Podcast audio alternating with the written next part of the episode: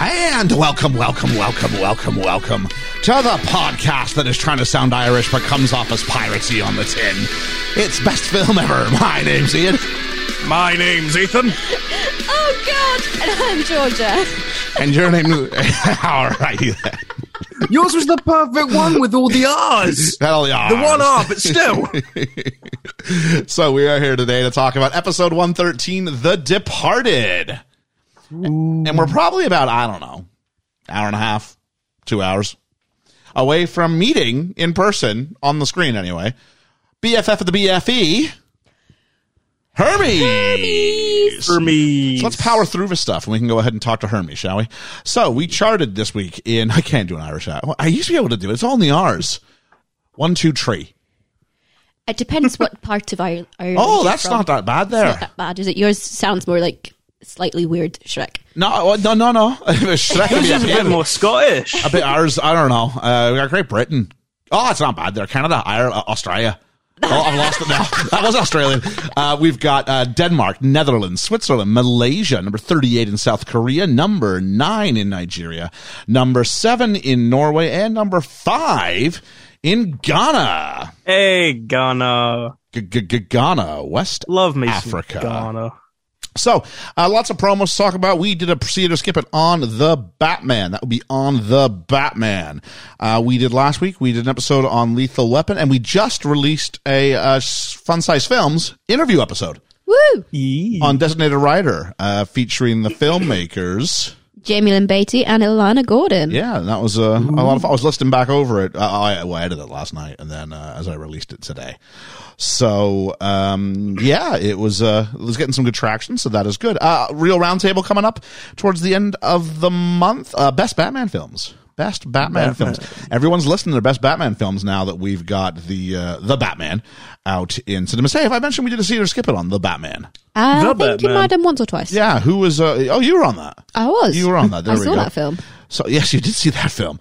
So uh, that would be that. I'm uh, just kind of looking at a couple things about. As always, we want to start off by giving a big, the first shout out of the episode to our big, wonderful Patreon backers, our friends of the podcast. That would be Reverend Bruce, Woo! Julene, Julene, Julene. Julene, Julene. Nah, Ethan, you nah, need I to- give up. No, you don't, because you just trust me. I, I hold back so I can match up with you. Oh, So there we go. oh, So you just I need to keep- respect that. You Thank need to keep, even if it It feels just wrong to sounded you. like a drunk speaker thing. just felt like That's it was why I going couldn't join in, 'cause it sound- You know when you like put your own like headphones on slight delay and like listen to yourself talk, and then you get stumble over your words because it sounds like you're drunk. yeah. Yeah, Yeah. it sounded like that. Did it? Oh, okay. Yeah. I've stopped my video here for Ethan. That's unfortunate. I'm trying to so I'm trying to load a sound effect onto the board that I forgot to do. And uh, I don't. Oh, I have it. Excellent. So I need to go ahead, open this file location, and then drag it. Oh, I, I might be able to do this. Uh, I know, right? It's a behind the scenes techno stuff. There we go. It's not that Techno, technical, techno, techno. but it's just like in, when I do something in a second, it'll be ready. So, uh, also we have a birthday bat. Oh, hang on, I, I haven't finished the, the friends of the podcast yet. We've got we got Hermes who's joining us today. Hermes! We got Lena Oberholzer. We've got Hey. Mrs. Reference Bruce, Katie McRae, Hello. Ensign Ian Davies making it so. Chris P- P- P- Peterson. Peterson. Peterson. We've got Randall. What's your Twitter handle, Silva? I don't think he has one. I- I'm just gonna keep doing it until, until he makes one. We've got uh Port Lorraine of the podcast. That's Dwayne Smith Edwin Smith. and the Yeet Meister. So there we go. So that is lovely. Uh, we have a birthday bash happening next week. Most of those people have actually submitted birthday wishes for us to hear live on the air next week. There'll be no shout out section next week. Next week, we're just going to be live on, uh, we're just going to be playing these birthday greetings, which will be lovely. Our th- second i- birthday. Two. We are this many years old, which This works many. great Wow. on a audio medium. We are this big. We're throwing two fingers up in celebration of our birthday. so there we go. Um, what else do we have here? No, I have no reflections or corrections from last episode. Wow. Wow. Yeah, I think we ran pretty clean, all things considered.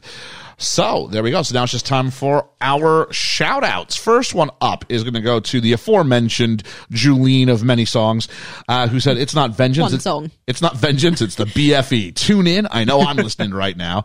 And then Dwayne Smith told me, uh, that was Dwayne Smith Edwin Smith. told me he listened to it. Well, half of it because he hasn't seen it yet, which is He's great. learning. That's the Me point. too. There we go. So the secret is to Still make sure not seen it, Ethan. he deleted it from his phone afterwards. I'm I've like, been that's the right busy. answer because when you delete it, not only do you It not can't spoil autoplay, it, yeah. it can't autoplay. You get to come back and enjoy it a second time, and we get a second download out of it. Oh. There we go. Uh, a, a, a Twitter account called Rushmore Lists asked us to name the greatest movie montage of all time. I went with Rocky Four, and if Liam was here, he'd be going, "Yeah, Rocky Four. I've not seen Rocky. You four. two are just going to go, "Yeah, okay." whatever you say. If you're Mm. I'll, out, I'll take your word for it. there we go. Well, I, we should do that when it comes time to the ratings. Jeez, uh, Hermie. We've seen those ones. Hermes, when talking about the Batman, said right out of the gate, Ian is definitely the voice of reason on this one. Hashtag Ian is always right. Hang on, I didn't hate on that film. What's going on here? He also said he was 100% with me on the music, that it rips off the Imperial March. I, I didn't hear it. Yeah. I like the music. Uh, Movie Chaser said, skip the Batman. It's a boring, unforgettable, uninspiring three hour snooze fest. Wow. Repeating the same old rusty Batman narrative template already told by previous Batman films. Challenge. Which one? Also, I'd argue that Which one did that? Because I think no. it's just better. I don't remember that. Um, tell you what, though, I put up. We, we were discussing last week the difference between back to good, back for good, and what was it relight my fire? Yeah. My fire. And it got me thinking about disco. Uh, are you going to press the acknowledge me button, or is this the one you were just loading? And so I put up a poll. Oh, I got the poll sound effect back this week. you got the pulse. out of it. you, you've looked really proud of yourself. I well, it took me a long time to set that up as I was going on. So for the pod, sound, for, the, for the poll, not the pod, the poll for the pod, which uh, I've got here, it was does disco suck? No. With forty four different votes in. Oh god. Sixty eight percent says no, disco does not suck. Hey. which makes me because I, I'm st- I, I, the a the British audience loves disco. You're Yeah, allowed we to do. just not get it. That's fine. I think it's my generation. Keep in mind, I, I was a- I was a teenager of the '90s. Yeah. and we really distanced ourselves hard from the from disco. Yeah. so maybe it's that. I don't know.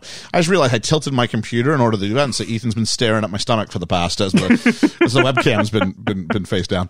Uh, so there we go. What else do we have to talk about here? Uh, we've got that uh, Kev from the podcast that wouldn't die says, "Well, the entire genre of disco doesn't suck, but some pods are sorry, some songs are better than others." Is that and I was not like, the case for every I was single like, thing ever? Way to, way to ride that fence, buddy. uh, Ju- Julene uh, said something about getting splinters from sitting on a. Uh, Yeah. yep. Uh, Julene said disco definitely sucks. Mm, Julina. No. Yeah, yeah. Uh, Nate Snow, who has the greatest Twitter handle ever, Psycho Nigiri. Nigiri, of course, being a type of Oh. sushi. I was saying, yeah, nigiri is like just fish, isn't it? It's, it's a sushi. Yeah. Yeah. This is just, just the fish, though, I think, isn't it? said your Fight Club episode's bringing back all the memories I have of the first time I watched it. It's such a special film and absolutely everything I love in a movie: violence, gore, dark humor, a good twist, a very fun story, and the themes are mm, chef's kiss. And I'm saying Did Ethan write that? it feels like it's an Ethan That's a thing. very me thing. yep, but I've got to say in my notes, you know many things, Nate Snow. Uh, Come on, that's pretty good, right? Uh, Mm-hmm. Nathaniel Metzger said, never been shouted out on a podcast. Well, here's two, buddy. Uh, currently listening to the latest episode while giving a tab. I think he meant bath to future movie aficionado Scarlett. And he brought, uh, it was uh, this adorable it was. picture. I did see that picture. It Yeah. was Like, adorable. so adorable. And the baby was cute too. the baby was adorable. Uh, Malice After Midnight for the love. Josh, your next favorite movie for all the love. The Ratchet Book Club for the love. That Love podcast for all that love. Woo! Glenn Davies, who caught Ethan and I on Spy Hards, one of our dinosaurs is missing. All I have to do is say we're sorry about that. Uh, we, Oh. we were approached. We did not petition for that specific it movie. feels like a me choice, but I promise it wasn't. no, we would we would love to go on and do a better movie, uh, but yeah, such is. Um, and so they said uh, b- when they said, "Oh, best film ever," they said, "I can only assume they're talking about Back to the Future." And I said, "Actually, Episode One was Back to the Future." Back to which the is why our future. second birthday will be Back to the Future Part 3. So if you want to get out your birthday shout out, remember it's best film ever at gmail. Sorry, best film ever pod at gmail.com. The G stands for G. That's a good pod. Um, moving on, we've I think it got was down for Google. Jesse B from the Recasted podcast and said on International Women's Day was shouting out his favorite women on podcasts. whoop whoop. Georgia is a sweet voice and person on the BF. Aww. Wait till you guys realize it's just Liam doing like a funny voice. Yeah, I've got a sore throat this week, so I can't do the Liam voice as There well. you go. Um, friend of the podcast, Dwayne Smith Edwin Smith. says, I think maybe I was a little low on my score on this. I hope the voice of reason doesn't come after me. Well, I Yeah, assume- yours dur- dur- I wasn't assume anywhere he's near as talking long. about me. He says "I- he fully endorses a BFE Extreme Experience Day Out. I have done indoor skydiving and it's fun, but so hard. Hermes says, "Do not get Canadian mist."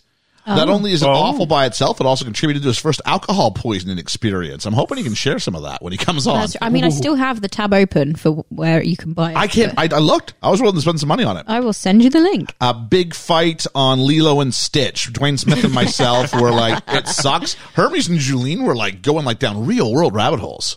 Mm. Like, do you know what the pu- what, what what the sector is like for children in care? I'm like, yeah, but I think they're just like doing like blanket Disney orphanage shouts. I say uh, social care, even in even here today, can be really shit. Like I work with a lot of Yeah. children in care. So I think like, that's what they were talking about. I think I'm they were talking aware. about Of, dated. no, no, no, I'm aware of that. But like, it's a film. Make yeah, it it's a better. film. Uh, Hermes is with Ethan on Lethal Weapon with his rankings. Uh, Hermes really must be the troll, and we'll talk about. I was that. going to say, I don't know if that invalidates or validates I my, have no my idea. choice. Uh, Thomas Capalone, I think that's how That's I say a it. good Capalone or Capalone? I hope it's Capalone. Says just discovered your guys' pod and I'm loving it. Great work, y'all. Love hearing different takes on film. Oh yeah, and Little Miss Sunshine is a masterpiece. Mm-hmm. You will Yeah. not get any complaints from us. A perfect film that Ethan eventually raised from nine and a half to ten. but you know, that's just the opinion of a Cambridge University student. I'll make that a t-shirt Um, Yes, we someday. should.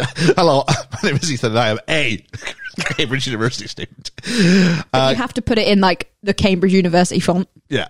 Uh, Christmas tree gifts we got from Josh from next favorite movie, Ian Davies, uh, Hermes, who did one from James Franco. I'm like, what are you thinking? Uh, Chris Peterson, who did one from Scrooged of everybody decorating the little boy as a Christmas tree. Russell Osborne, Julene, and Dwayne Smith throwing some decorations on a tree. Uh, the win is Chris Peterson for the Scrooged boy. Mm-hmm. If someone had done Oh Christmas Troy, Oh Christmas Troy from Oh, yeah. uh, from Community. community. That would have won. People need to realize that my love comes in two nineties and early two thousand sitcoms. if you can get something from that, that is my sweet spot. I'm giggling because I just opened my phone to check that I had reviews and stuff ready, and I've just found out that one of my coworkers has taken some absolutely hilarious selfies on my phone today when I obviously must have left it at work. Yep. It's brilliant. Sorry. Oh. it's kind of like someone took you and like turned the randomizer on ten percent. oh yeah yeah, yeah, Yeah, yeah. There's like three of us that look really You're quite pretty similar, similar, at yeah. work. yeah. So uh, I got one more thing to ask though, because there was a challenge that I asked Ethan after his five and a half last week. I said, "Are you saying this is a better film than Murder on the Orient Express?" Yes. And he went, sorry, it's a worse film. And he went, Oh. yeah, yeah, I am. Murder in Express. The, the third act didn't fall apart nearly as badly. It was a better film. And so Oh no! Oh no! Oh no! I know where this is going. the votes are, well, I'll do it either way. You know, I just did one where I lost a minute ago. What is the better film? With 57% of the vote, Lethal Weapon is the better film. I'm not surprised. Once again, voice of reason, represent. I preferred Orient Express. To Lethal Weapon. Yes. Really? Yes. Lethal Weapton's great.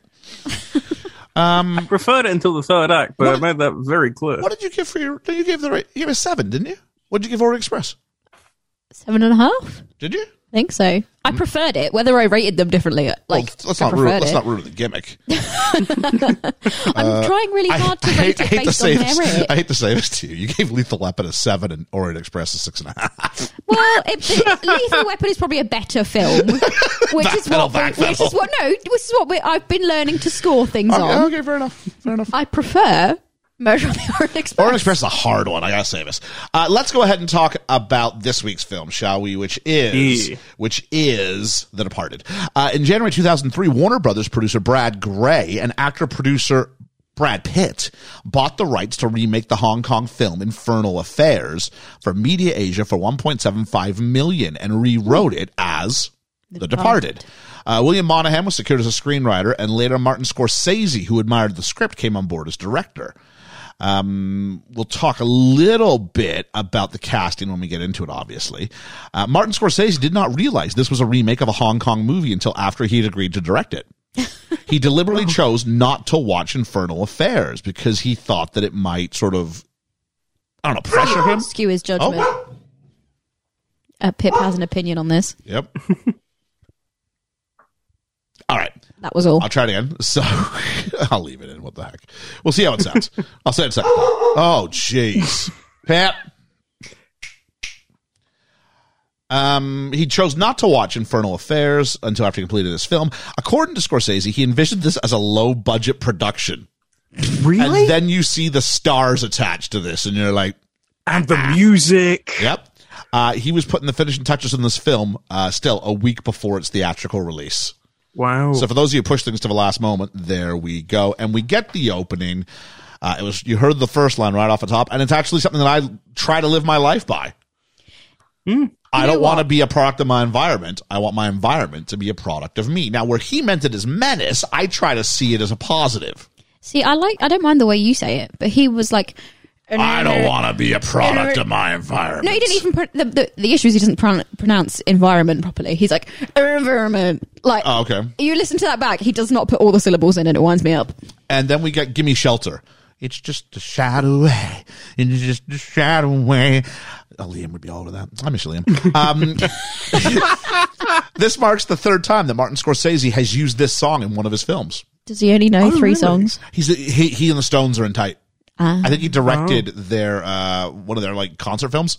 Ah, And so I think he got some rights to it. But we did hear this already once in, on the podcast in Goodfellas. Ah, and then of course. Casino, which is a long film. And we get Boston's backstory. And I'm, I'm going to have to cut out, obviously, some racial and homophobic oh, just a bit. epithets.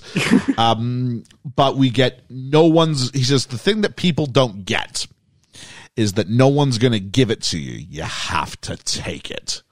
That's the secret to getting equality in his eyes. Your like censored version of that is hilarious. Yeah, I took like like like like like a like a ninety second monologue and boiled Yeah. it down to six seconds. Maybe, maybe that's what. Maybe you needed to rewrite this film. we go to like uh, the sandwich bar of a diner. Frank is shot in shadow. Um and oh he's he's an absolute scumbag. Oh, he's awful. I love how awful he is. Uh, Yeah, he he gets a bunch of stuff. He's he's obviously putting the pressure on the neighborhood businesses to pay him up. And he's shot in shadow cuz you know Nicholson's old and we don't want to de-age him or you know Liam had such an issue when they recast him for Batman. So we're like we can't do that.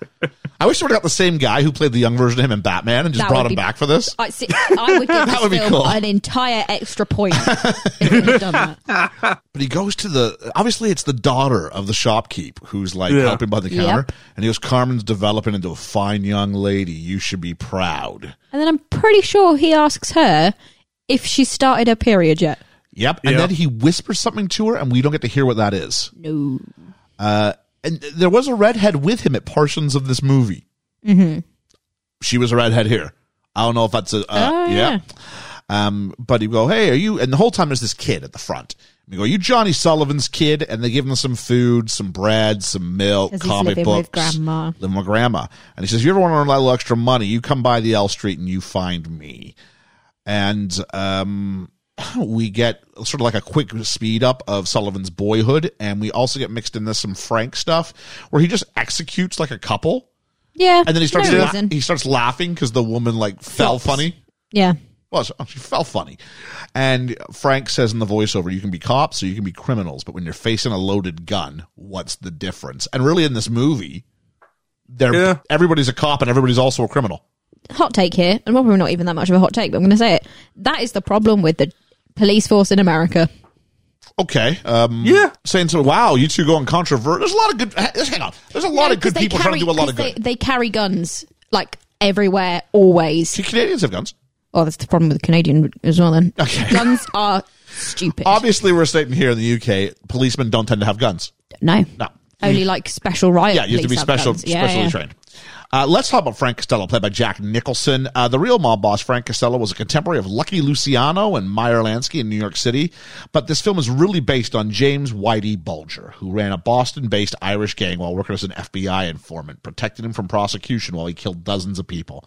His FBI handler was later convicted of multiple felonies. I'm not I can't surprised. imagine why. Yeah. Martin Scorsese didn't want Nicholson, if you can imagine this, first off. Oh. Who doesn't want Nicholson, first off? But he wanted, you know what they could say about this movie? Hmm. It's got a great cast. No! Before you even started saying that line, I was like, he's gonna, he's gonna do the, the ass line, and I'm gonna be angry. I said cast, but yeah. To be fair, I did think it was him before realizing. Oh no, I've seen this film before. you thought it was Pacino? When he was Really? in the shadows. I was like, hang on. Wait, was and this then like realised- Heat? Did you think he was both himself and Martin Sheen chasing himself? Uh, yes. Also, that happened with Leo and what's the, the other Dave, one? not so much this time. The first time you watched it did, but you were keeping track of them pretty well. Damon That's and 'cause I Wahlberg, I, knew had some the face ending. blindness. Is it? Okay, that helps. It helps when you know how it ends. The first I time we knew they were watched it, separate Georgia was people. like, "What?" I ca- Was that was the same guy, right? yeah. I think she thought it was some Genuinely sort until- of Prince and Pauper kind of remake. until like half until about half an hour to the end when they meet. I was like, it's the same person. Yeah. It's Wahlberg and uh, Matt Damon's hair that for like ten minutes I was like, I swear they're the same person. Oh, really? And then No, it I'm ki- then okay. it clicked, and I thought Robert De Niro was in this for like thirty minutes. No. Uh, Jack Nicholson uh, was Scorsese's second choice. Uh, Pacino would later go on to be in Scorsese's film The Irishman. Uh, originally, Nicholson turned down the role, but after a meeting with Scorsese, Monahan, and Leonardo DiCaprio. How's that for a meeting? Jack Nicholson, Martin Scorsese, Leo DiCaprio, all in one room. Quite happily punch them all in the face. Oh, I'm joking. jeez. I wouldn't. Scorsese's a I'm not a genius. violent person. Mm, I don't get that far. Oh, he, he really is. He was finally convinced to play the role of Frank Costello. The main reason he joined the production is because he previously had done a few comedies and wanted to play a villain again and considered Frank Costello to be the ultimate incarnation of evil. Yeah, And apparently, after he joined the cast, his character was rewritten to make it bigger. makes sense. DiCaprio gained 15 pounds of muscle for his role as Billy Costigan. And man, does he get it in that jail sequence. Yeah. Oh, jeez, the guy's working out. I'm like, is that Leo? Jeez. Meet Colin Sullivan, played by Matt Damon, the first. So we see little boy Colin grows up, and originally this was Brad Pitt's role. When he was the Oh. producer, he wanted to play this role, I can't see Pitt doing that. but later dropped out to star in Babel. Oh, That's a choice. I don't. It was that good or not? I haven't seen it. I can't. I It can't popped make up as reference a to it. recommendation for me today, and I was like, I, I, I don't know. My PlayStation just got me six months of free Apple TV. Oh, watch Ted Lasso. Your PlayStation Actually, every did? everybody, yeah. Apparently, I got like a Are six they month like thing. in with Yeah. Apple? Ted Lasso spoiled this movie for me, actually. yeah, you said that. Yeah. Yeah, because there's, there's this part Don't, where re- he's don't talking return about the it. favor and spoil Ted Lasso for me. Oh then. no, On I the won't. I, podcast. I bloody love Ted Lasso. Oh, do you? Okay, maybe we'll get Yeah, we need we need to do a clip for Ted. Hey, I'll tell you what. Let's do a clear for takeoff on Ted Lasso because I've never seen it Yeah. and you know it. Okay, that's good. And I think the we the Premier League ends soon, so it's perfect timing. And it'll end the run of like five straight clear for takeoffs that George has had to do. Yeah. Yeah. uh, let's go ahead. Uh, Scorsese wanted Matt Dam- oh, Damon to play uh, Sullivan because he had a cocky attitude, a bravado. I never thought of Damon as cocky, but man, he does it well in this film. Oh, he's It's like slimy he's, cocky like- in the best I way. didn't think Damon could do this. I thought Damon was squeaky clean. I don't know. I've not seen him much, but I, what I've seen him, Good in, old he's hunting. like always like this. He's Will Hunting and Good Will Hunting. I've not seen that. You've seen Good Will Hunting? I haven't. Really? I wasn't on that one. No, we haven't done the episode. Oh well, I've not seen it. I think you have. I don't think I have. Robin Williams plays a shrink. I have not seen anything with Robin Williams in as a human. All right. All right. I've only seen Aladdin. Uh, I think we're going to watch it and go, oh, yeah, I've seen this.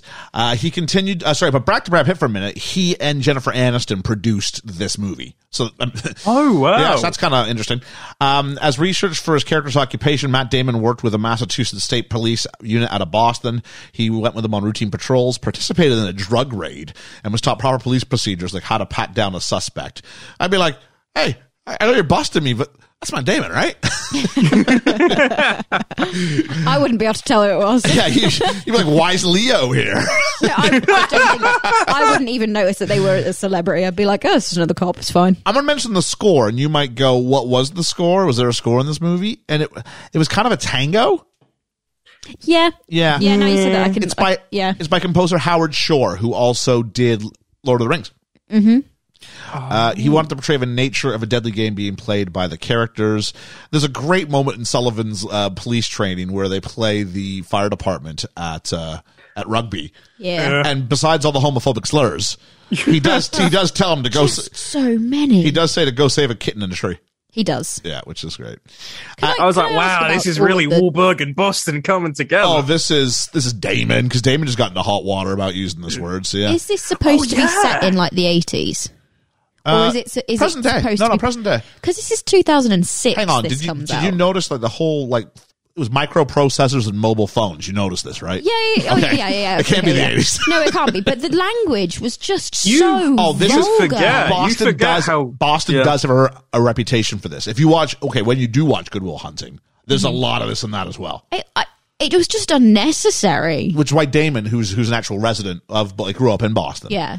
it's kind of why he um, it's kind he got under some some flack because his daughter called him out for for admitting that he uses the word in jokes and things like that. It's just, it, yeah, it's just. You forget how recently It's also the early that change has 2000s. been. Yeah, yeah, it is it is a recent change. Ethan's not I mean, wrong there. Hell, 2009, you'd be in like an Xbox lobby. Oh my I s- god, I they'd swear- say everything I awful. used to work in a factory. I mean, you know what I mean? Like it was you heard a lot of Yeah. stuff. I guess I'm just so, like, the opposite of it that it, it, I, it, it just shocks me. Uh, the next training class, we meet Billy Costigan, played by Leo DiCaprio, who described his character as being in a constant 24 hour panic attack. Same, Yeah. mate, same. yeah.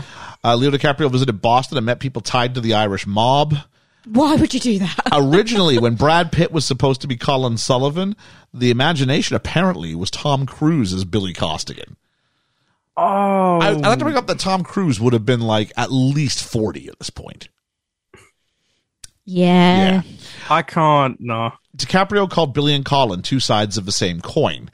Uh, this marks Scorsese's second, fi- sorry, the second Martin Scorsese film in which Leonardo DiCaprio plays a young Irish man who infiltrates the ranks of a menacing gangster. The first was Ethan. Do you know it? I can't remember. Gangs of New York. Oh, of course. And his buddy is Anthony Anderson, who was on Saturday Night. No, it was on Law and Order. He was on Law and Order. I don't think he was on SNL. No. All, no. The more you say about Martin Scorsese and how he's a genius, the more I'm thinking, I think he just writes the same thing with a Actually, slightly different twist. really in- every r- r- really time. interesting And it's is got that- people convinced that he's a genius. I'm convinced that Goodfellas and Wolf of Wall Street are the same movie. Yeah, Yeah. You can say the same about this and the Irishman at points. Well, at least this came first. Yeah. Uh, Frank rolls by on graduation day with a present, but we're not shown what it is. He has a box. He opens it. We don't get to see what it is. We're just told, thanks, Frank. I just assumed it was a gun. Then we meet Captain Queenan, played by Martin Sheen, one of the last actors cast. Uh, he agreed because he wanted to work with Martin Scorsese, and he was he was lovely. He kind of felt like the dad trying to control the fighting brothers most of the movie. Yeah, Yeah. he was my favorite. And Spoilers. speaking of fighting brothers, let's talk about Sean Dignam, played by Mark Wahlberg. oh, is he the? He's the other one that looks the He's same. he's the old man's like sidekick. The third one. Yeah. Yeah, yeah. yeah.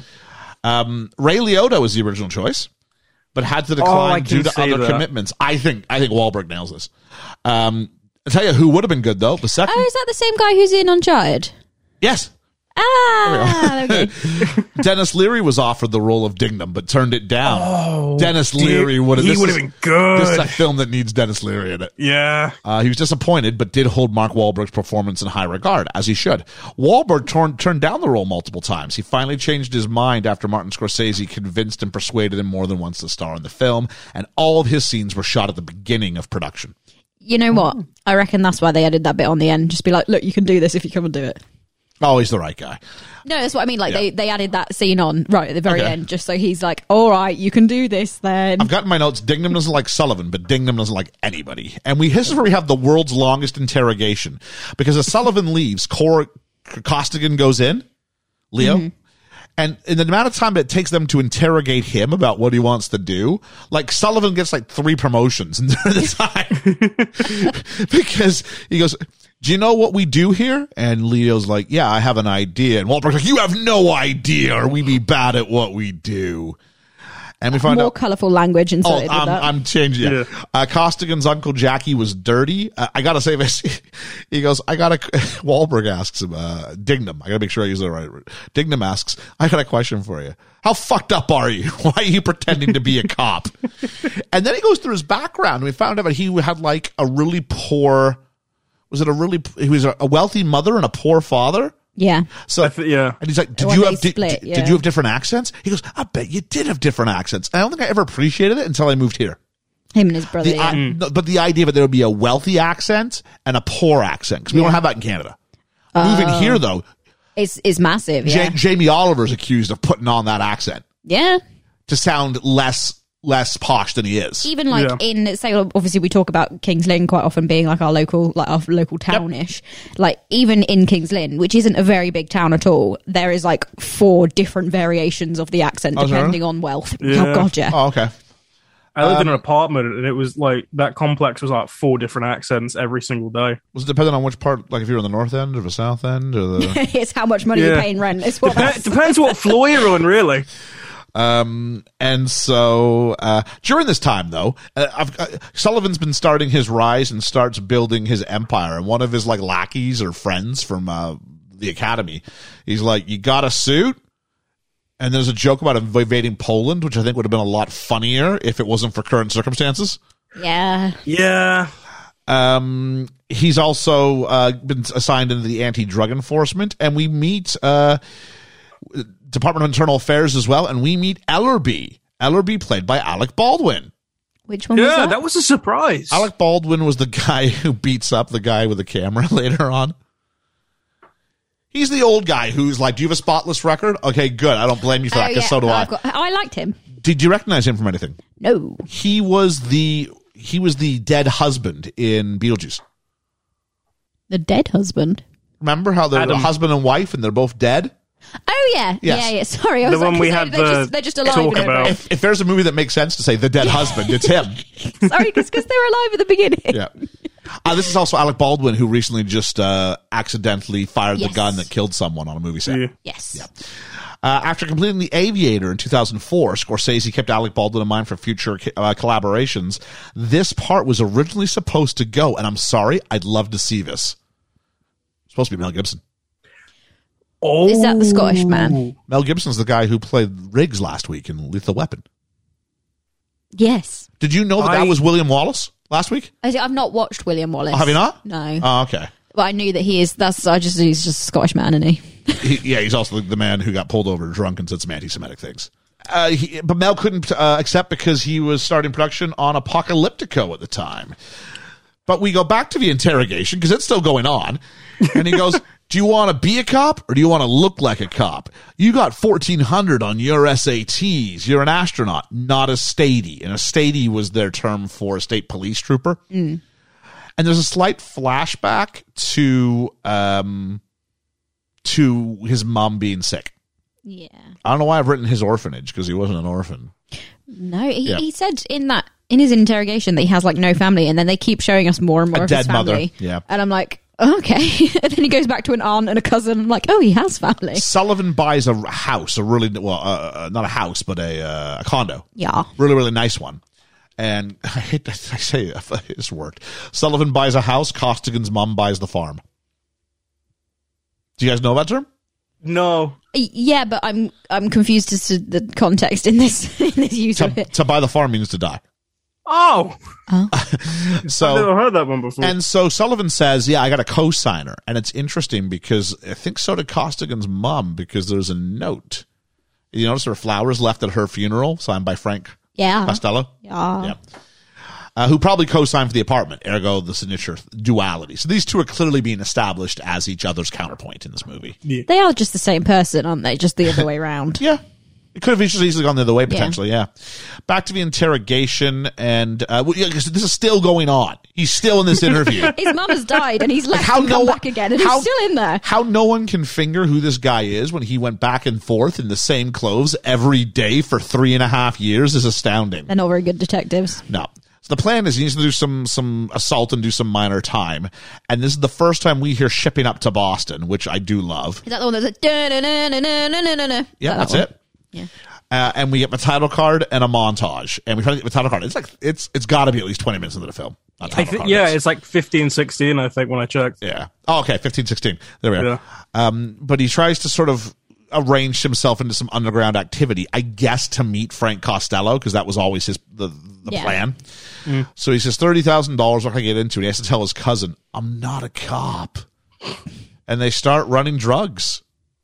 He's he's only going to put ten grand in though of his thirty. He's like, I'm not putting Sure. it all in, mate. Uh, he goes to Sensible. a he goes to a pub, a bar, and he uh, he orders a cranberry juice. Some guy asks him, "What do you have your period?" And um, Costigan smashes a glass on his head, and he's quickly told by a gentleman in the room, "There's guys you can hit." and guys you can't hit. He's not a guy you can't hit, but he's close.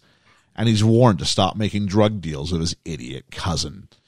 Meanwhile, back at the police station, we're talking about microprocessors. We find out Costello's moving them on Friday. And um, Damon wants to find out the name of the informants, but we find out those names are never going to be up for grabs. And it seems like Baldwin's character is kind of a little bit resentful of that, but goes, You're never going to find them out. Uh, we get some weird opposing camera movement for Dingham and Ellerby. It was weird. It was like whoosh, whoosh. Yeah. You know, like the the old school PowerPoint slide effects. Yeah. It was like It that. was like that, but opposites. Yeah. So one went one way, and one went the other. It was like, I'm telling you, they're opposites. Look at me being clever with my camera work. we find out that Costello's intimidating the neighborhood because some woman whose son's dead is like alleged, Yeah. allegedly killed. And you're like, whoa! It's like, if he died, I'm sure he deserved it. Yeah. I was like, wow, because Costello's driving by. Yep. Uh, and then we meet Madeline, played by Vera Fafaminga. That's a Vera great Farmiga? name. Famiga? I got Fam- I got there's an N in there. Maybe I typed it wrong. Fa- Famiga, sure. Uh, Martin, Oh. check. go ahead. Martin Scorsese had originally wanted to cast a well-known actress, either Kate Winslet, Emily Blunt, Mm. Hilary Swank, or Jennifer Aniston. That would have been a disaster. That would I'm have been. glad Emily Blunt is not involved with I this. love Yeah, Martin Vera Scorsese. Farmiga. He, Famiga, okay, he's got blinders when it comes to actresses because he's the one who put um, what's her name, who I hate, Cameron Diaz in Gangs of New Yeah. York. I don't think many people like Cameron Diaz. I just I can't stand her voice. I agree.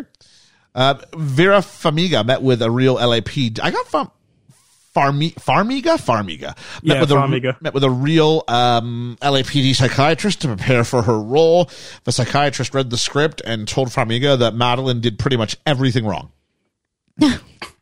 Uh, she was nervous about meeting Leo and Martin Scorsese and said, You expect there to be a certain gap between, well, she said chasm between you and them, and there wasn't. Uh, her character is actually a composite of two characters from the original film. You know what I thought was weird? You see a card and it says Madeline Madden. What sort of parents name their child Madeline when their surname is Madden? Oh. Really bugs me. You you hear about like Joey Jost, no, let me jo- Johnny Johnstons and things like that. Yeah, and that's equally as stupid. I had a high school teacher named All Holly. right, Dave Davidson. I had a I had a high school teacher. His name was Hollywood, Oh, at least that's kind Oh. of funny. and she married into it. Like, that's that's fine. If you married into it, Peter that's, Peterson. no, no, that's just lazy. At least if you're going with like Hollywood, that's funny. Is it? Yeah. All right. Um, and there's this bit where Sullivan sees her and tries to hit her up, and he's very charming. Mm-hmm. Because he's like, "How do I get a date with you?" And she's like, "Oh, I'm a, I'm a, I'm a psychiatrist here, so you know you got to do something with the weapon." He's like, "Hey, I'll stab one of these guys with an ice pick if it gets me dinner with you." Is that charming? It is charming because he's they're they're sort of I'll commit genocide to go Oh, on a date. Well, with genocide you. would be a whole lot of people. It's just one person. he felt I It's a hell of an ice pick. Be all right. And he's like, he's It's a- still it's a- it's a hell of keeping an- everyone wait. like waiting in the elevator. Ethan, would you say it's a hell of an icebreaker? Um, Oh. Sullivan then receives a call and he's like, okay, I get it. He always goes, hey, dad. And then he walks up the corner and says, hey, dad, yeah, the tail's going to get you. It's gonna be These two guys, don't worry, we're going to get them off. And then he's like, all right, I'll see you for dinner. And it's like, just 'cause you say, hey, dad, doesn't mean everybody stops listening. no. No. Back In Hey, fact, Dad, if so I the know- bomb's planted and everything. I'll see you for dinner, by the way. If I've if I've learned anything working like with like a group of people and you like answer a phone call, anything personal makes them want to listen Yes. more. yeah. back to the diner and Costigan beats the crap out of two guys who are abusing the owner. It's the same diner from the start of the movie. Just yeah, I got different that. owner. But it was a different. It wasn't. But it was the other man, so I didn't understand why he was being quite so defensive of the dude and beating people up. I still think he's trying to create a meeting with Frank. I don't know how this does it, but I think it's part of a plan, but I don't think Just he gets creating noise, I guess. I guess. Uh, dinner with Madeline, Sullivan's out and they order the most pretentious dessert. it, was, it was like it looked like- it's like like, it was a piece of supposed to be architecture. pretentious, but actually it was just like a load of cake stacked on top of it with some chocolate pushed into it. And Damon's so upset they don't have Duck a la Orange in a fresh Yes, restaurant. he wants- Which, to be fair, I, I would be too. This is the idea of a guy who's never been to a French restaurant going Yeah. like, "Oh, I've, this is the one thing I knew." Yeah. yep, Um, Um, and then we get never uh, had lobster. have you not? No, That's good. I think it's overrated. I probably wouldn't like it. Um, I like lobster rolls. we do cross cutting with Costigan who's at the hospital after you know beating these guys up, And Madeline says, You know what Freud said about the Irish? And he goes, Yeah. And she goes, If you do, I'll see you again. He goes, Who says I want to see you again? Which is like a nagging thing. And she goes, Don't you? He goes, Yeah, I do. He said, But he said, Freud said we're the only people impervious to psychoanalysis. This is your BFE moment of truth. Ah, yeah, he never said that. Yeah, no, I, I don't. I don't think he did. But also the fact they like, like are really attached to their Irish roots. Like these guys are. Oh, are if not- you're from Boston, yeah, yeah. these guys are like not Irish, but they're like St. Patrick's Day excuse to get no. drunk. Let's go. Like Boston Irish is a thing, and, Oh, Bo- yeah, I and these know. guys Like- have the accent of Boston Irish. But they're, Matt not, Damon's really from Boston. they're not Irish. They're they're Boston Irish. Well, no, because that's where their ha- careful, because that's where their legacy, that's where their heritage is from. You It's wouldn't like say, Italian American. you wouldn't say to Still someone Italian. who moved here from any other country, you're not really from that country. Well, if they didn't move, oh yeah, I guess it There we just go. feels like it was like years and years and years ago. Boston's very proud of its Irish roots. Like its basketball team's Hmm. called the Celtics, ah, okay, and it's like a shamrock is like the uh, logo. uh, fair enough. Yeah, Um, I rescind my comments there you go. People of Boston, put down your pitchforks and your pints. and your potatoes. Can I make that joke? I don't think Boston's as much about. They're not. They're, they're not exactly Irish. They're Boston Irish. I'm tired. um, enter. Uh, uh, oh, so she goes. Uh, she goes. Oh, I'll always have a job. And she goes. Well, what happens? He goes. Oh, if, pe- if we if we get rid of all the criminals, I'll just arrest innocent people. And he's charming. Like he really is charming, despite all this. yeah. And he technically tries. No, no. No, he's, he's more into killing innocent people than he's arresting them. Yeah, that's Yeah. yeah. My brain was going to that, but Costigan really loves cranberry juice. Uh, he goes back into that same bar and gets uh, cranberry juice, and he we have these women who are off to the side, and the camera just pans, and now Nicholson's sitting beside him, and he goes, "Do you know who I am?" And he shakes his head, says, "Come with me," and he won't go with him. He says, "I'm not the cops. I ain't asking." And I use lines similar to that at work when the kids aren't listening. Like, that was not a request. I, I like to go, okay, I've asked you once to do that, now I'm asking you again. That's my thing, and that seems to work. Um, and he goes, look, you're, you're now going to be hit by the guys in Providence unless I stop them. And uh, this is where I find out that he knew his father, and he said, your father didn't complain. And uh, so he says, my dad, yeah, he didn't complain. And uh, J- Nicholson, um, uh, Frank says, that was his problem. To which point Leo gets defensive. Who said he had a problem? And then Frank goes, I said he had a problem and they smash his cast off with their bare hands. This is one of the most brutal things I it think I've looks ever. so painful. oh, it looks so bad because I totally buy into this into the cast. it's the way his arm sort of bends Yeah. as well because of how it's positioned. But he's taking his shoes off, and you never think about why he takes his shoe off. It's because Frank's going to use it to smash his like castless hand with with his own boot. Jeez. also, he's not got a knife in his boot, but yeah. We also find out that Cost- Costello says that Costigan's Uncle Jackie was solid. And uh, during this time, we probably should talk about the number two, Arnold, played by Ethan. Did you recognize? I I wrote the name down and my brain's forgotten, but I got so excited. This is Ray Winston. Yeah, Yeah, Ray Ray Winston, also known Winston, also the, known as the bad guy from uh, from Black Widow movie. I've seen it. I mean, I don't. see, I didn't even realize he was in the. oh, yeah, he's the guy. who's Well, I've try- not seen it. he's trying to do a Russian accent, but he sounds just like Ray Winston. he's Oh, I better love in this when he sounds Irish. Uh, and I gotta say, isn't Boston beautiful in this movie? Yeah, Some, of, some of it. And by Boston, I mean New York. Uh, Martin Scorsese wanted to shoot in Boston with a story set, but uh, it was shot mainly in New York, partially due to concerns about setting up production and politics, partly because of New York's 15% filmmaking tax credit. So they shot in Boston for three weeks in June and three more in August, uh, but everything else was shot in New York. After the success, Massachusetts went, let's put a 25% tax credit in for filmmaking. so Co- Funny. Costigan refuses to wear a wire because. Um, Frank's got like some guy's severed hand Yeah. and it's just Yeah. like making it part of his own hand and he talks and that's enough. He says something about John Lennon and a tuba. Um, and if he gives him anything, he can make a note out of it. I think it's supposed to be a threat, uh, but it was it's not easy because a lot of Jack Nicholson's stuff in this movie is improv. Ah. Much that like the jo- explains a much like the lot. Joker, they just kind of went, "Yeah, okay, Jack." I feel like maybe he needs some reining in sometimes. I, I think he's really good in this. Um, Sullivan and his team, uh, he says, I think he goes in and tells them all with a straight face. I think Costello's got a rat in the state police group, which is the perfect cover to go in and say, I think there's a rat when you're the rat. Uh, Anthony Anderson, um, Billy's um, academy buddy, is on the team now. Yeah. Yeah. Uh, and then there's a great scene where Sullivan realizes that one of Frank's guys is in the room and they're going to get hit. So he pretends to be a lawyer, turns the camera off, and goes. And Anderson says, "You can't do that." And this is so we know later in the film that Anderson's still a good guy. Yeah. That although he works with Damon, he's a good cop. Um, eventually, he gets the guy in the interview room to says, "Call your mother and say you're going to be late for supper." Hello, mom. I'm going to be late for supper. Like, can I know the camera is off, but can the two cops in the next room not hear this? I don't think so. Okay. Why would they trust him then? Like, why? would- Why He's the would guy in church. is there not a policy that there has to be at least two people like that can hear a conversation at Well, any you're point? not supposed to turn the camera off. Well, I get that, but like not having visuals and not having any idea what's being said is two very different things. Yeah, but that's why it's supposed to stay on. So you keep- the cops can't be accused of manipulating or abusing a witness So why won't? Why don't they? because there's dirty cops who Because- use like go in there and punch guys until they give like information up. There's all that footage of just body cam stuff. They're like, we'll 'cause- turn it off, then we'll plant a baggie. Because it, it comes off badly when you record yourself beating up prisoners. Well, don't beat up prisoners then. Well, they, they don't really want to. do They don't really want to do that part of it. They still it's a simple solution. they're kind of committed to the to the to the, the the being dirty cops thing. Well, Oh, if they're dirty cops, why don't they just like bribe people? That's much easier. Still should turn the camera off for that. N- Not if you like just like. Give her some money. Uh, the next day, we get told. Uh, oh, this allows, of course, Costigan and Arnold to get out of the the drug house and torch it. The next day, uh, Madeline goes, "Do you want to talk about last night?"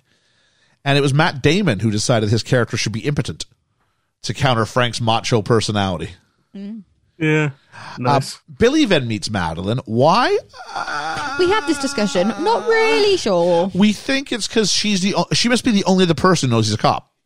Well, th- but they but then Yeah. they say on the uh, like under the bridge is like we're the only two men alive. No, no, no, no. And I guess there Well, was there's no other reason why why he should be there though. Exactly. And he fesses up about some things. So yeah. Yeah. They talk about honesty, and I'll tell you what, he's a much better. Like, when they say you got a 1400, this guy's smarter than she is. Oh God, yeah. He psychoanalyzes her, figures out that she's the the, the child of a, of a drunk parent. Yep.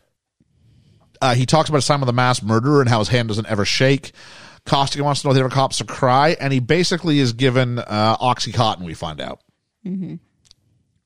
Uh, Costigan's a year deep, and he meets the two guys underneath the bridge. The timelines for this are very like it jumps all over the place. Dignam threatens to erase his file. I mean, Dignam sucks because, like, you'd be like, uh, what does he get out of this? He's just like, you know what I'm He's going to do? just an asshole. I'm going to bully everybody. yeah. yeah. He yeah. threatens to race file Costigan, f- uh, and then they fight. And Martin Sheen, who's shorter than both men, is trying to split them up. Again, me at work. Uh, Costigan wants to know why they won't arrest Frank for any of the crimes they've seen so far, which was our first hint. You've had so much stuff. Why haven't you done it yet? Yep. They're building the case. They tell Billy they're pretty sure he's got a mole in the uh, police force, and he goes, "Hang tight, kid, for me, just a little while longer." He should have hang on to that roof. Uh, back to uh, Billy and the shrink. He plays her to get some pills, and she gives him two, and then he storms out. And she's like, "Fine, is this what you want? Have all the pills you want." I don't think that's how it works. I, well, uh, according to this, it is. I'm not sure it's I factual. think there were s- someone was definitely onto someone. They told her that she was a shit psychologist. At which point, she's like, "I can't see you as a patient anymore." He's like, "Fine, can we date?" She's like, "Okay." Probably at this point, the the prescription should be taken back. You think? Uh, Queenland's undercover guy, we find out, says the microprocessors are being moved. This is where we get the sting. Sullivan calls his dad and says he won't be home, and the FBI guys are like, "You only gave us two hours to set up the cameras." Oh, it was FBI guys. It was guys from the Boston Police Yeah. Force. Uh, Sullivan is told that he's running the show. So literally, like Queenland's staring at him while he's on the phone with Costello, and he's going to get him. Yeah. and he's like, "You've earned it. You call the plays." and we have the FBI are, are scanning uh, cell signals, and everybody had this same phone in this movie. Yeah. Everybody had a flip phone. I had this phone. I, I had a very similar phone. Uh, in Canada, I got it on Bell. It had a p- little thing called Solo, but it was the exact same interface. So when you texted, I'm like, I, I know every screen here. Yeah. um, Nicholson's wearing a bucket hat. Yeah. That Why was not? weird. Uh, Do you think Dignam- they let him choose his costuming as well as everything so. else? I think he just showed up and said, I'm wearing it. Dignam wants to know who put the cameras up in this place. and uh, the guy says, uh, "Oh, it's one of the guys at the camera's like he's so, let me rephrase this again." So Dibnum's like, "Who put the cameras up in this place?" And the camera guy's like, "Who the fuck are you?" And Dibnum comes back with, "I'm the guy who does his job. You must be the other guy."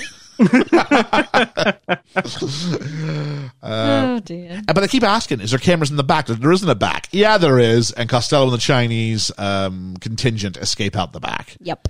And then Baldwin just assaults the camera guy. uh, Costigan wants to quit. He suggests to leak something to uh, Special Investigation Unit, but Queenan's not around. And he's at the airport, and there's this little girl who's being like walked down by a parent. That is Martin Scorsese's daughter, Francesca. Aww. Big old bow in her hair. Nepotism. Yeah. And he goes, What would you do? uh, Oh, then he goes back to see Madeline. He's like, What would your, uh, they're at, like a pub or something like that. And he goes, What would your boyfriend do? What would you do if your boyfriend saw us together? She goes, I would lie. And then they move in together. Not uh, her and Costigan, her and Sullivan. Yeah. And Hmm. they start beefing. Uh, oh, they start beefing about the phone because by they, I mean Frank calls and yells at him because he's not Yeah. got his phone on. Frank feels there's a cop in his crew, and Sullivan has a plan for what to do to flush out the rat. So this is interesting because Billy's just given a plan for how to flush out the mole. Yeah, which I don't think we ever actually see happen, do we? Uh, he just gives some information, see who bites on it or something. Yeah, like I don't think that ever actually. I don't think it pays off as much. No. No. Um, and then uh, Sullivan's got a plan. Get everybody's social insurance numbers. Da da da da da. And uh, it- all of a sudden, like Frank's just walking around the water, and he literally just walks into Dignam and Queenan. And Dignam's like, I can't wait to wipe that smile off your face. And Nicholson goes, How about you wipe my ass for me instead? Question: yes. Is isn't Sullivan supposed to be like quite clever? Like he's obviously gotten through to the police force. Like, He does well On in school, is some all merit. we're told, yes. Yeah, and he's thinking so- about being a lawyer, or he's going to do night Yeah. school at lawyer. Yeah. why is why does he think that the police wouldn't wipe the record of anyone who was undercover to that point? Uh, Why would their details still be on the police force system that anyone seems to be able to access? I don't know. Like, and then he and then he like Yep, scans yep, the I one get that that. they're suspicious of, and he's like, "Well, can't be him. He's not on there." Yeah. um, they say to him, "I'm gonna." Uh, I think Queden says, "I'm gonna get you," and um, Frank says, "If you coulda, you woulda." and then some random just tells Leo out of nowhere that Costello's. This came out of nowhere. That Costello's a protected FBI informant. And apparently that Yeah. is just true. Yep. Like there's no other backup needed. He's he's punched a guy in the face. That is That's it. That is true now. Costigan tells Queenan the truth at his home. He gets invited in for some dinner, but he's not really hungry. Um, for the second straight movie, we've got cocaine and boobs uh, at one hour and Yay! 14, 17 minutes. And he just throws some coke on her and says, Don't move till you're numb. Roll of women's going to be hard. the scene where Frank Costello throws cocaine on hookers, you're not going to believe this. This was one of the many bizarre ideas contributed by Jack Nicholson. It also doesn't Really? actually make sense in the story at all because it just it like looks like a fever dream, which I'm sure it probably was, but like it doesn't. It, it's completely unnecessary. I think it's part of him. Uh, the- the- Also, the idea where he was at the uh, at the the opera and he's like bathed in red light. Yeah. And he's got a white woman on one side and a black woman on the other. Apparently, Yeah. that was a f- Jack Nicholson thing as well. Again, completely unnecessary. I think it's just supposed to make him seem like this larger than life devil character. I guess. I mean, the shooting people in the head does that too. So all the bad guys get put into the uh, into a room and say, write down your date of birth and social security number. As if they also couldn't lie about that. Billy corrects how to spell citizens on one of the envelopes because the guy doesn't know how to spell. Um, he refuses to stay and goes to visit Madeline, and she's at her old place, even though she's moved in. She's got three weeks on the lease, and Billy's like, "That's not a good sign." No. And she's got her picture that Matt Damon wouldn't let her put up. Sullivan wouldn't let her put up in the uh, in the Because he's house. an asshole. And he's like, "Hey, it kind of looks like you," and all that stuff. Um, and so there's a lot of staring, and then there's a lot of kissing, and then there's a lot of other stuff Potential baby making. as we hear comfortably numb, which is kind of funny after Nicholson had said like two minutes ago, don't move to your numb. Yep. We go to the mole hunt and uh, the special investigations unit has a mole and Sullivan has been put in charge, which is insane. And he's like, what am I going to do? I can't find myself. Uh, Costigan's told to follow the envelope and he finds it and off they go and they go to an adult theater where Costello approaches him with a strap on. Yep. You're not going to believe this. This is another idea thought of by Jack. Really? Nicholson. Yeah. I'm starting to think Jack Nicholson might be like the littlest bit senile. Yeah. Uh, Billy's in the theater as well, and he's on the chase for Sullivan. They both can't afford to see each other. So this is an exciting moment of the film. But they don't disguise each, uh, themselves at all. They It's just, two guys in put ball a hat caps. on. Just one guy's got an American hat, and one guy's got like a Boston Red Sox hat. Uh, Jack Anyone heard of fake Nicholson. beards? Jack Prosthetics? Nicholson wears a, A wig? uh, Jack Nicholson. No, it's real hair. Jack Nicholson wears uh, a New York Yankees hat in this, uh, which is weird because it was set in Boston, but he refused to wear a Boston Red Sox hat. Because he's a Lakers fan, and as a result, he would never wear any Boston memorabilia because the Lakers' number one rival is the Boston Celtics. Oh, Guy, Ew, guys, it's a, it's a football movie. teams. Football teams are that important. Uh, basketball. That's baseball. basketball. basketball, Ethan. Basketball Oh, teams oh. are that important. Jack Nicholson has courtside seats to the Lakers. Sport. Wait, oh, sorry. I thought you said Red Sox. Yeah, yeah, he would wear a Red Sox, which was a baseball, but it's got to do with his basketball fandom, not his b- baseball Uh, fandom. That's weird. It is weird. Sports. Uh, but to be fair, in this movie, this is like only like the thirty fourth weirdest thing that Jack Nicholson does. um, so Billy has almost caught. You can see it through shadows. It was a nice shot, and then his phone rings. Now, every other time he's been getting a text message, it's been on silent. So why is Yep. this one ringing out into the night? because the movie has to have something. And I'll tell you happen. what, I had one of those phones. It does not ring with that level volume. I was gonna say that I Yeah. remember the like first phones I had like barely made a noise. Yeah. If you lost them, that was it. No find my iPhone. Sullivan gets so freaked out that he stabs a random and he gets away, but his picture's taken by like, I don't know, like a jaywalking camera or something. Some sort of like security that. camera in it. Which but it's really somehow awful footage. somehow he has access to it and you can't tell it's him. No. But it doesn't stop him from making it like his desktop wallpaper. He's always staring at that picture. I'm like, guy, no one else is looking for you. Did Jack Nicholson come up with that as well? Uh, we have a rat hunt. So it was a one on one dinner with Billy and Frank. Uh, and he's asked if he has a girlfriend. And he goes, Are you a rat? And there's this great thing where it's like, I just have this thing with rats. And he like scrunches his face up. Oh, I think, it's, I think it's a great scene. Love rats. Gross. Uh, Frank then drops a gun and picks it up all in one go. Uh, he says, uh, He goes, What do you, uh, what do you think? And he goes, I don't know. I base most of what I do on the idea, but you're pretty good at what you do. That's quite a good answer to Good that. line. Yeah. And he goes, the thing is, Frank, who thinks you could they could do what you do better than you? And he goes, no one can do what I do. He goes, a lot of people had to die for me to be me. He says, you think you could be me? And he goes, I could be you. I could, but I don't want to be you. And it was heavy lies the crown. It's supposed to be heavy lies the head that wears the crown. That's just heavy. That's the crowd. All right then. yeah, anyone can wear it, but, But, it's uh, heavy. Jack, and then all of a sudden, like out of nowhere, there's got to be a Jack ad lib because he's talking to like Arnold, and then out of nowhere, you see Jack in the background with like a whisper, like "Don't tell him," and he like sneaks up behind him and like sniffs him like he's a rat. It- uh, It's so weird. but again, one word from one dude's like definitely not him, and they're like can't be him. Leo called his one-on-one scene with Jack Nicholson one of the most memorable moments of my life. Many scenes with Jack Nicholson were improvised. Nicholson, Really? Nicholson was given the Shit. opportunity to do whatever he wanted to do to add to the character's unpredictability. The scene where Billy and Frank are talking was only loosely scripted, and many surprises happened in it, including Frank pulling out the gun. This was the one thing I knew. Which I think he before drops. going into this. Yeah. Yeah. Oh dear. Back to Sullivan and Queenan. Sullivan finds out that it was a close call, but was not made. He says, Follow Costello and you'll find his rat. We cut to Sullivan kind of talking about how he wants to be a lawyer and tell Madeline maybe he can move to a new city. So he's thinking about getting out. We're like, Well, maybe he'll redeem himself. Sullivan starts going through the citizen's envelope, though, and we find out that Costello changes his crew for the hit. Billy tips off Queenan, and ironically, Sullivan ends up vouching for, for Costigan Yep. going, yet I haven't heard anything about it. I would have heard. It's not, you go, "Yeah, it's not Billy. Sullivan then has Queenan tailed. Billy notices Queenan has a tail, but Queenan doesn't. I'm like, look, if one of you guys knows about being paranoid and looking for a tail, Yeah. it's this one. But also, if someone that you like are working with who is undercover is going, I'm pretty sure you've got a tail. Also, Would you not yeah. trust that? Also, you've been working with um Queenan. Like you were meeting with him under bridges, Yep. like like down. Why do you suddenly go to an area where you're going to be trapped? This feels like it's just a mistake. It's just so stupid. It's just so they It's can for have someone plot. fall off a roof and be like, "Hey, different type of death, not just shooting people."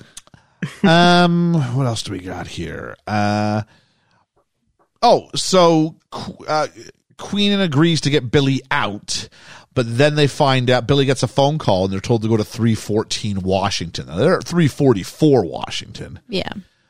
And so Queenan tries to buy uh, uh, Billy some time. And it's just enough time to watch and get to the ground floor for Queenan to be thrown down onto the pavement right in front of him. You know, if you'd taken a few steps further forward, you might have been able to catch him. Or at least cushion the floor. Yeah, before. I, I think they're both going to end up dead then. Uh, the Uh, cops, the movie's over then. I the don't cops mind. are told not to pursue, and then one goes rogue, and it's a shootout. And during this time, uh, Billy meets up with uh, Frank's guys, and he kind of tries to play like he's uh, like he's answering the phone call, and he's like, "I'm here, I'm here." Uh, Sullivan and Queenan get into a fight uh, because you know now. Sorry, not Queenan. Queenan's dead. He's dead. Sullivan and Dignam get into a fight. Dignam suspended for two weeks with pay. Sullivan wants the codes but can't get them. Uh, Costigan is being accosted by the guy who's like, "You came to the wrong place. I thought you were the mole, but then you showed up, but I gave you the wrong address." Just in time to say that and then die. I really thought for it, like, shit was about to pop off for him, and then he died, and I was like, oh, okay. I guess cracks Suspense, are suspense, forming. suspense. And he's dead. Then it's all kind of wrapping up. Billy goes to see Madeline, but there's uh, no no dice. Uh, she, she- she's uh, like, I'm, I'm I'm with Sullivan now. Um, Sullivan uh, calls Costigan. There's cross cutting, but no talk. It's a great thing. They both just stare at the phone, and then it's just shots of the both of them staring ahead as they're waiting for the other one to talk, and they won't do it. Um, he invites Billy Costigan uh, in and says, "Come on in, I want to get in here." Sullivan finds out that Frank is an FBI informant by looking through the captain's ledger book or notebook. Which I feel like wouldn't just be left lying around like in evidence. It was and his, stuff. it was on his person, so Yeah, I yeah. And it looks like he's taken over that job. suppose so. Man, just can you, dodgy, Can you isn't he? imagine once Dingnam gets back to work, those two working together? Jeez. I- I'm half convinced that in the movie's not even about anybody. It's just him not wanting to work with them. Oh yeah, exactly. Sullivan then tries to warn him that he's got a tail. And then by him this time, I mean Costello. Costello just yells at him. And I think this is where Sullivan realizes I can't control him anymore. And he's like, let's flip on him. Let- Let's arrest him tonight. And so uh, there's a drug deal, and uh, Billy's like, ah, it says some, till some, the drug deal happens. It's about to end. Billy says that Frank wants him to check out the back just before the cops show up. Costello's guys go down one at a time. Arnold is shot. He crashes the car. The car goes on fire. He shoots himself in the head. Well, way better to than, go. but Better than burning. better than burning and suffocating whilst also bleeding out. Yeah. Uh, Frank and Sullivan have a face off about him being an FBI informant, and he confirms that he hasn't tipped off them to Sullivan. And he's going to say he sees Sullivan as a son, but Sullivan gives him a hard time about how he had all these women all these years and didn't have any sons. Yeah, And this angers because this, you know, everything angered people to violence if you shut threaten their masculinity in the slightest in this movie. uh, he shoots at Sullivan, and Sullivan then shoots him back, kills him, and takes credit for the kill. Back at the station, he's a hero after being the enemy for so long. Uh, and Sullivan finds out that Costigan's waiting for you. And it's great. It's like the first scene of the movie. We're two hours in, and these two are finally in the same room. Mm-hmm. Costigan wants his identity back. Sullivan leaves him alone to sort of arrange it, and Costigan sees the citizen's envelope. And if he just plays it cool, if he just plays it cool, Yeah. goes to the front desk and says, uh, g- g- "Get his credit for whatever." Yes, I'm I'm William Costigan. I was it, whatever. Yeah. Then just come up to the front desk and say, "Hi, I'm Sergeant William Costigan. yep, I'd like to report who the mole is." yep. this dude is sus to If, use. if he doesn't today's run away, kids' it's all language. over. His problem is because he's like he sees it and he tries to put it back, but he doesn't put enough effort into putting it Oh. Like back. the minute that you it's see, obvious. the minute you see it, you're like, "I know what this is." He doesn't. Yeah. What, he doesn't need to touch it. It's obvious. Like he wrote citizens underneath Yeah. the crossed out citizens Yeah. big enough for this to be obvious to be able to watch it, and then he goes also- and fucks it up. also, why if if if you leave, that creates more, you know, suspicion that you know. Uh, Sullivan then uh, deletes the file. There never was a William Costigan. because now he has the password because William's given it to him. But also, it's definitely that easy to delete a path, a, a entire profile on the police system. Well, it was a Mac, wasn't it? Think, think different. Um, Costigan and Madeline, uh, he gives her an envelope to hang on to for him, and she tries to tell him something. He says, just wait two weeks. Uh, Madeline gives Sullivan an. Um, an, en- she tries to tell him. uh, and Actually, you know, she's giving Sullivan an envelope with the sonogram on it. Yeah. Yeah. He seems not really that fussed. No. She's then going through the mail and finds a letter to Sullivan from Costigan. Yeah. and it's a CD. And guys, CDs were these things that we used to put music on. I know what it's. Whoa. Were they like teeny tiny vinyl records? Yes. and you listen to them with a laser. Whoa. I just did the Doctor Evil laser quotes. Um. Anyway, so we find out it's it's it's it's part of a recording. I guess Costello recorded almost everything he did, and it turns out, ironically, Costigan was Costello's most trusted person. A, a lot of this is just exposition as he's on the roof talking angrily on a phone, but I appreciated it. Do we also ever find out what was in the envelope that he gave to her? Um, Because I don't, I think, it's don't ever think opened, is it? I assume it's more info. More on of it, the I same? guess. Yeah. Yeah. Uh, Costigan then uh, lures Sullivan to the roof of where Queenan died, and he arrests him and beats the crap out of him. Anthony Anderson catches them on the roof, and he just keeps going, "You know me, you know who I am." Uh, like, as if that explains anything that's Where's happened but in he the keeps last going? five Where's months. Dingnam? I've asked you to bring Dingnam. Now, if you were an undercover, Mm-hmm. Dingnam would make sense. Yeah. And so Sullivan uh, they get Sullivan into the elevator, and he goes, "100 percent, you're gonna. I have to see you say this to a grand jury. Just kill me. Just kill me already." But also, the Ah. other dude doesn't get in the lift that clearly has space for him in the lift. Yeah, I Like, if guess. he gets in that lift, i- i I don't understand why he doesn't. Well, the elevator's doors open, and Costigan is blown away by the lackey, the sidekick. this this shocked me so much. Was this the first time you'd seen the movie, Ethan? the f- I saw this years before and I couldn't remember a single thing about Oh, really? it. Yeah. I was prepared. Last time I watched it, I'd still forgotten that it happens that quickly. Uh, yeah, so this time I was expecting it. With the Ted Lasso spoiler, they were like, look out for the X's. And then I saw like I saw the X, someone died, I went, uh, okay. And I didn't see one for Leo or I didn't catch one, so it just it caught me completely off guard. Um, and then, uh, so this is like a, a a mass just bang. I was like, I don't know how I'm going to get all these down. Costigan is blown away by the sidekick. The sidekick then shoots Anthony Anderson. The sidekick reveals that he was also on uh, Frank's payroll. Sullivan's like, great, let me see the gun, cleans it, and then shoots the sidekick. so Sullivan gets away with it and says, by the way, I'd like to recommend William Costigan for the Medal of Merit. Here's my issue. You just deleted this file. Yep. How do you explain this? Yep. This this like last half hour of this film is like we've written ourselves into a thing. Let's just shoot people. I do judge Madeline for not outing him. Yeah. I guess she's scared. Uh, may- maybe there's a bagpipe funeral, which William would have hated, and Madeline staring at Sullivan. Uh, the funeral scene was filmed at Greenwood Cemetery in Brooklyn, New York. Martin Scorsese also shot gangs in New York there. Uh, the coda, there's a dog that doesn't like Sullivan. Yep. There's X's on the floor as he's walking up to his apartment. Yep. And then he, he opens the door, and we get this eye line match, two feet, and the feet have been covered by like grocery bags. Mm-hmm. And you pan up to see it's Marky Mark Wahlberg himself. Good vibrations, feel it, feel it. Sitting there, uh, getting ready to shoot him, and he just goes, "Okay." And for the first time in his life, he doesn't try to talk his way out of it because he knows he can't. And he gets shot, and that's it. It's not it. They then pan to a literal rat on the bloody Oh, I loved on the that. balcony, and I'm like, Yeah. really? No, that's Really? beautiful. But they It's- don't. It is a rat. Well, hang on. I'm going to take one credit with one thing you said. But Martin Scorsese joked at the end that he's much more comfortable with gangsters on set than police. He said, I was worried there were cops all around me and they were going to take me in.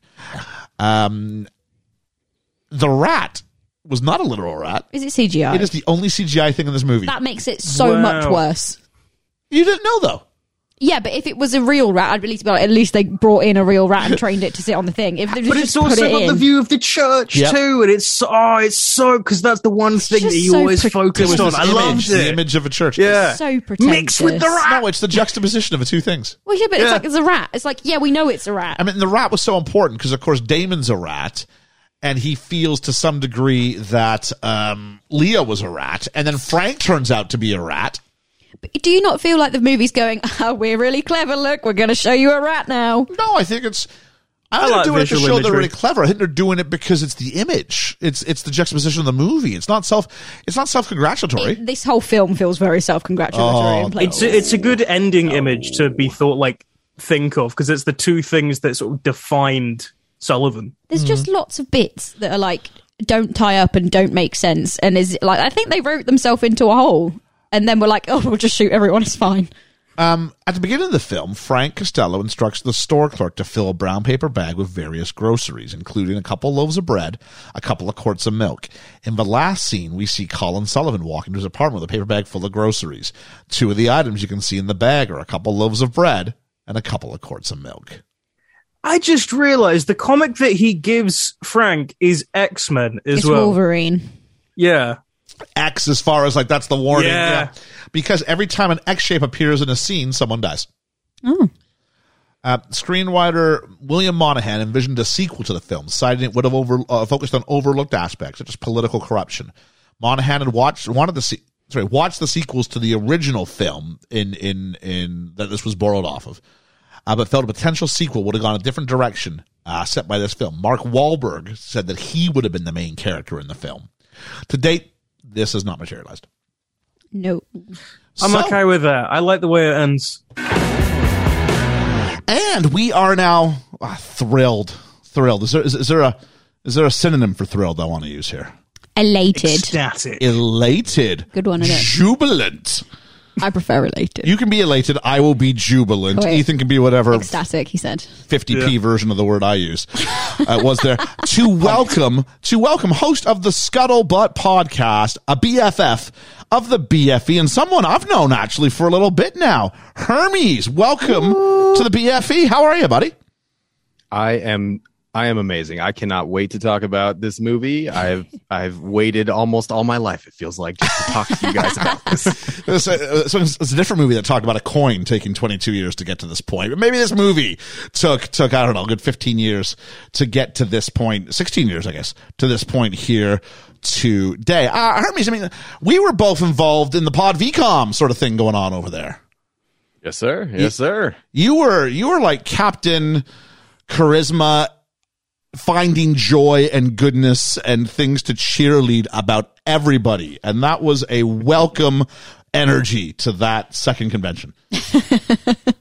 Yeah, I had a blast. I'm I'm I'm sad we can't do it every year now or almost every other weekend of every year, but you know, I'll I'll make do, I guess, by by joining up with you guys on your show. and that's a, bothering you. and that's amazing to think kind of where we both kind of were doing uh, a- at that point. And I mean, I don't know. We did our first pod VCOM over here very early into the into the pod run. I wanna- Yeah, I remember being like, what Major-ish? even is that? yeah, that was- that was the first real roundtable. I wasn't, yeah, I wasn't on it. Oh yeah. The first real roundtable was uh, what was it? It- Are these really Christmas worst movies? movies. Oh, worst movies ever. That was it. Yeah, yeah, yeah. And I talked about Cameron Diaz for a while. And then, you know, there was, there was a, a few of them. And, uh, we got to this point here. And, uh, even though, um, I became a little bit less involved because, uh, they had, they had very aspirational hopes for the, uh, for, for, for the conventions. And I was just like, I just can't meet that with the aspirational thoughts that I've kind of got going on for the podcast um, it was nice that, that there's still a, a group of people within that community who I'm still in fairly close contact with, and, and stunned Hermes and thrilled that you have continued to to to listen and communicate and engage. And I'm just stoked you're here today. Yeah. not as stoked as I am, guys. Like it's easy to engage with shows that are great, and when you're talking about movies as well as you guys do, there's there's no uh, there's no question in my mind. I I love every every time you guys drop something, I'm always there first thing in the morning 'cause it, it drops like 3 a.m. my time, so immediately, you know, as soon as I'm in the gym, that's it. I'm I'm downloading and I'm listening. Yeah, I do the same Every thing. time. Jim, I'm taking the all gym. of the compliments. Clearly, is my intake on. Uh, Oh, is on that the what it films is? That is, Is that what it keeping is? people Eighty-five going. percent Georgia, eighty-five. probably. Obviously, so when you're in the gym, is this like lifting? Is this like E? cardio? What are you doing in the gym whilst you're are you, are you, while you're crushing it to the BFE? Uh, all of the above, but Oh, okay. it's, it's whatever. When, when, whenever you guys are uh, in my ear, then I, I, I will say. Oftentimes, I will catch myself not doing what I'm supposed to be doing. Where it's like, "Ah, these-" I'll be opening up Twitter, having to get in on the conversation, immediately blowing you guys up, and I'm like, "Dang it! Maybe I Oh. shouldn't listen as much as I do in the gym." But Oh, alas, we do The F and BFE now stands for fitness. fitness. So Yes, Uh, if it makes you feel any better, I counteract that by not going to the gym at all. So that's Um, fine. I mean, that's fine. we do have uh, actually a, a mutual neighbor around this place, uh, a relation of yours actually, yes, uh, who says that he often finds himself not only stopping wor- what he's doing, but like he's talking back to the fo- to, to to his stereo or something like that. Because it's uh, he says it's probably different because I know you, and I'm like I don't think it is, man. I think it's kind of the uh, it is kind of what we get back as far as how that how that goes. But you've got your own podcast called the Scuttlebutt Podcast. Why don't you give a little bit of love and sort of explain to everybody what it is that you do? Oh well, thank you. Well, It's it's not as uh, concise and as di- well directed, I will say, because there's no Ian behind the scenes. did over you just here on call us Scuttlebutt. I concise? say concise might be concise might be a stretch, but I will take the well directed. Thank you.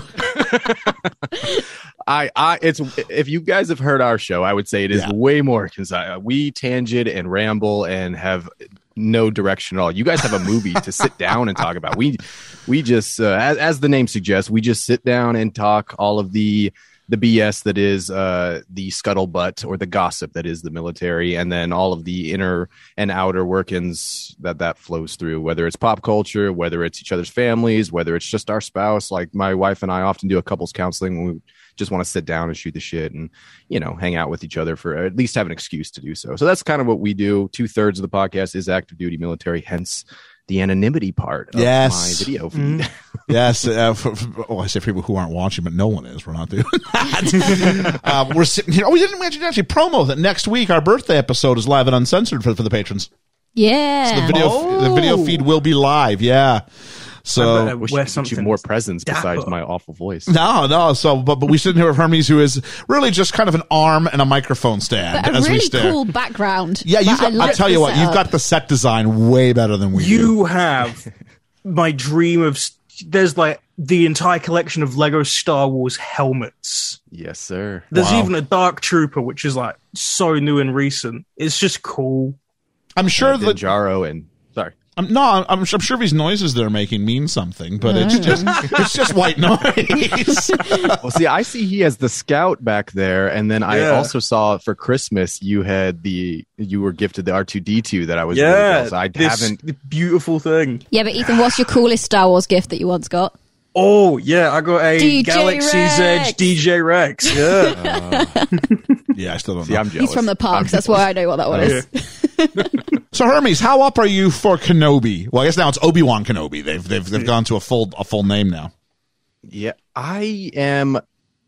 I'm trying to Ooh. keep myself as as uh, reserved as possible when I say this, but I am I am beyond excited. That's what I'll say. Yeah. I'll just keep it Yeah. reserved. I'll keep, but they better not do what they did with Boba Fett. Is all I'm going to say. Ewan McGregor is my favorite part of the prequels, bar none. Um, he's you can you can point a finger at almost anything else in that in that trilogy, but do not go near Ewan McGregor. He nailed it for three movies. So I am absolutely. I, I I like Mandalorian. I watched E- Ethan and I did. What do we do? Did we just do a retrospective on? Do we do a full? we- Us. We, we we did a full one of season two, didn't we? no, we never did series two. We did. You didn't do season two. You did season Yeah, we did. We, We did, a this- retrospective of season one. yeah, we never did because we did it halfway through series two. I think it was before the it was Really? like, it was just before the Ahsoka episode dropped. Oh, okay. Yeah, Oh, okay. Well, we'll probably Yeah. catch on to season three, but but nonetheless, we're, we're letting it drop here. We will be doing an Obi Wan Kenobi series when that when that Yeah. comes out. We'll be uh, and I'm I'm gonna have to be so careful not to just go into yes, you will. nerd fat. Like I screamed at the trailer. There's already stuff that I'm excited for. Good. Oh yeah, Get, I'm there got with some you. Ethan. got some inquisitors. Oh, I, I was happy. So I'll be Hermes, tweeting you if you go off on the nerd. so Hermes, what's sort of catching your uh, attention, your interest out in the world of films these days? Ooh, that's tough. The last one was Dune. Um, Oh, really? I haven't seen that. I just know it's a very pretty looking film. It- every- everything by gorgeous. Denis Villeneuve is pretty, but I Yeah. I, I find to be a little void on the story front. Yeah, I'm I'm I'm gonna agree to disagree, and we're just gonna leave it there. How about that? Ian? Well, there's a shock. Hermes disagreeing with me. Oh, you know, you That's know, why he likes my 85% of it, because Yeah, I okay. also disagree with you.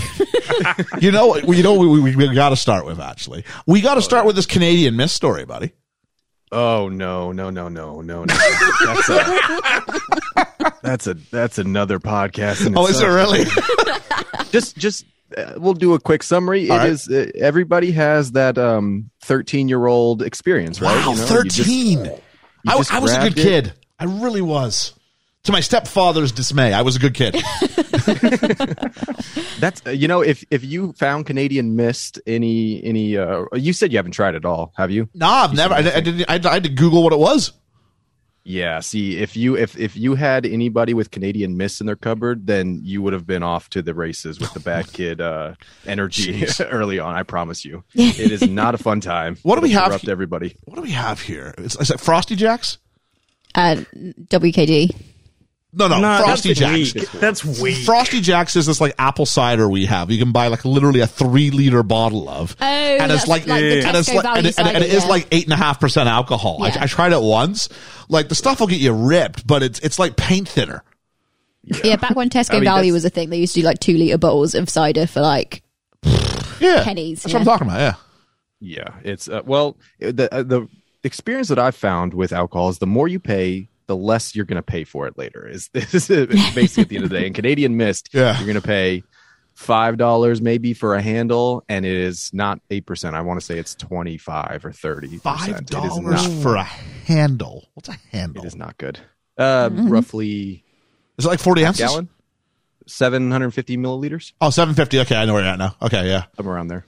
Wow. That's All a right. lot. it's, it's not it's not a good time but because it's cheap and you're 13 uh, you know that's that's what you're buying that and potter's vodka potter's vodka is just as bad as In canadian what, mist in what world are 13 year olds going after hard liquor?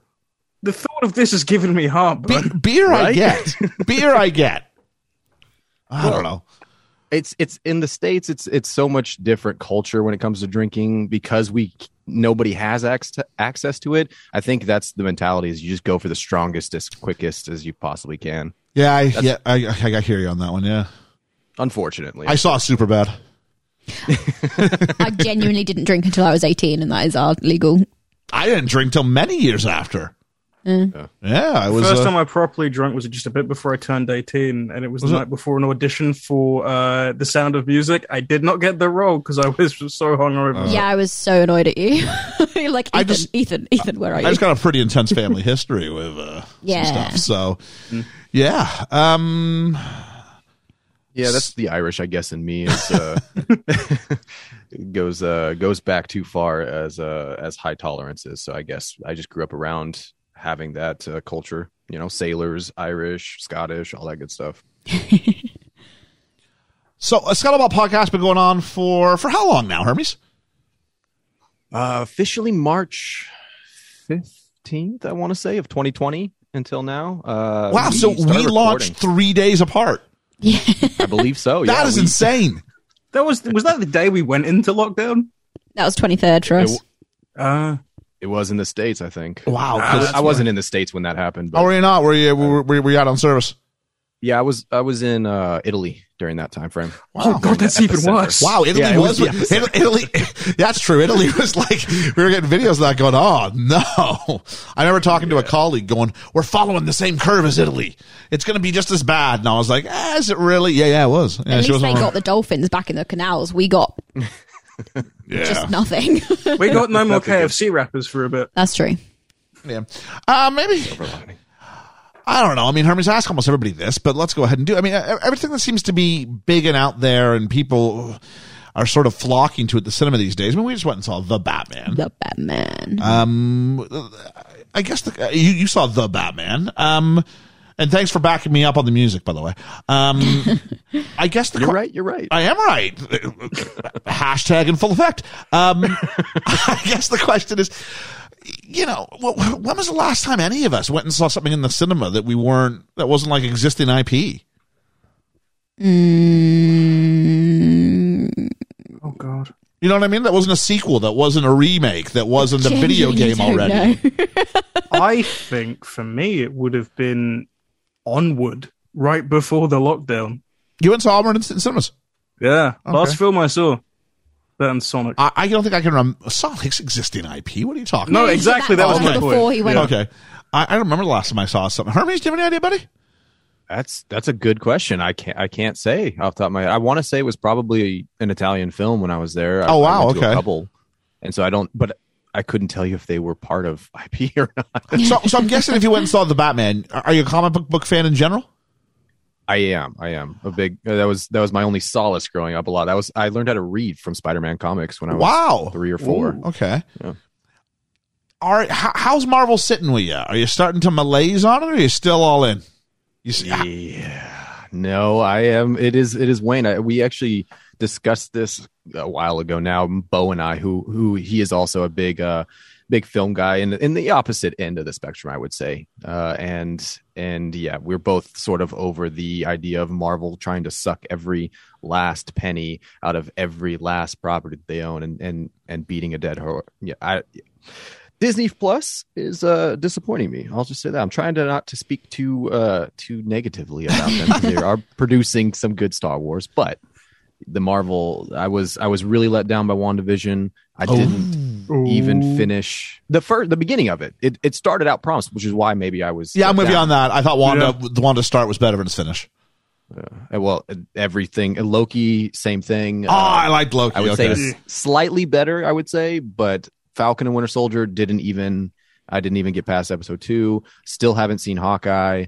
Uh, and I'm not really excited. The I, I will say I'm excited for Moon Knight. but yeah, I'm Moon still- Knight's- but I'm Moon Knight's hesitant. gonna be fun. It I'm looks hesitant good. though. I don't know. I Is- don't know. It's Disney Plus. is They're that one keeping it Oscar Isaac? PG-13. Yeah, Oh, that's okay. Oscar Isaac. oh, that was to be a film. It's a series. yeah, Oh, okay. I know that. All yeah, right. yeah.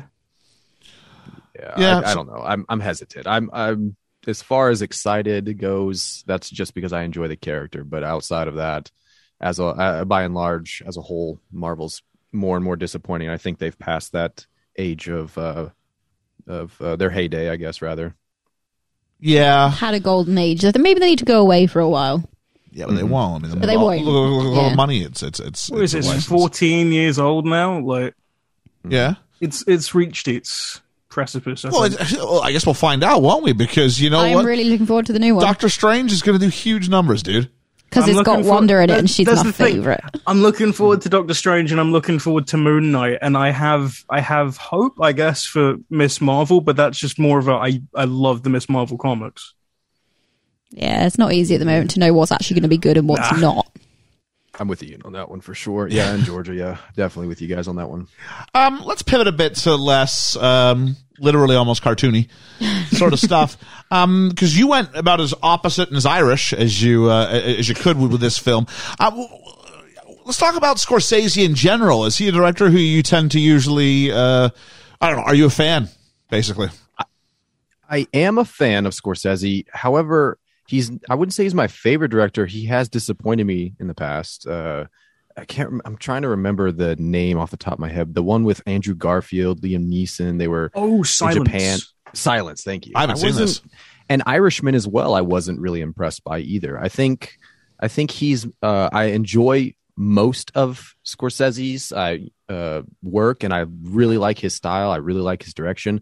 But I would say he can. I don't know. He doesn't have enough like variance for me. Is the best way I'd say it. He plays the hits.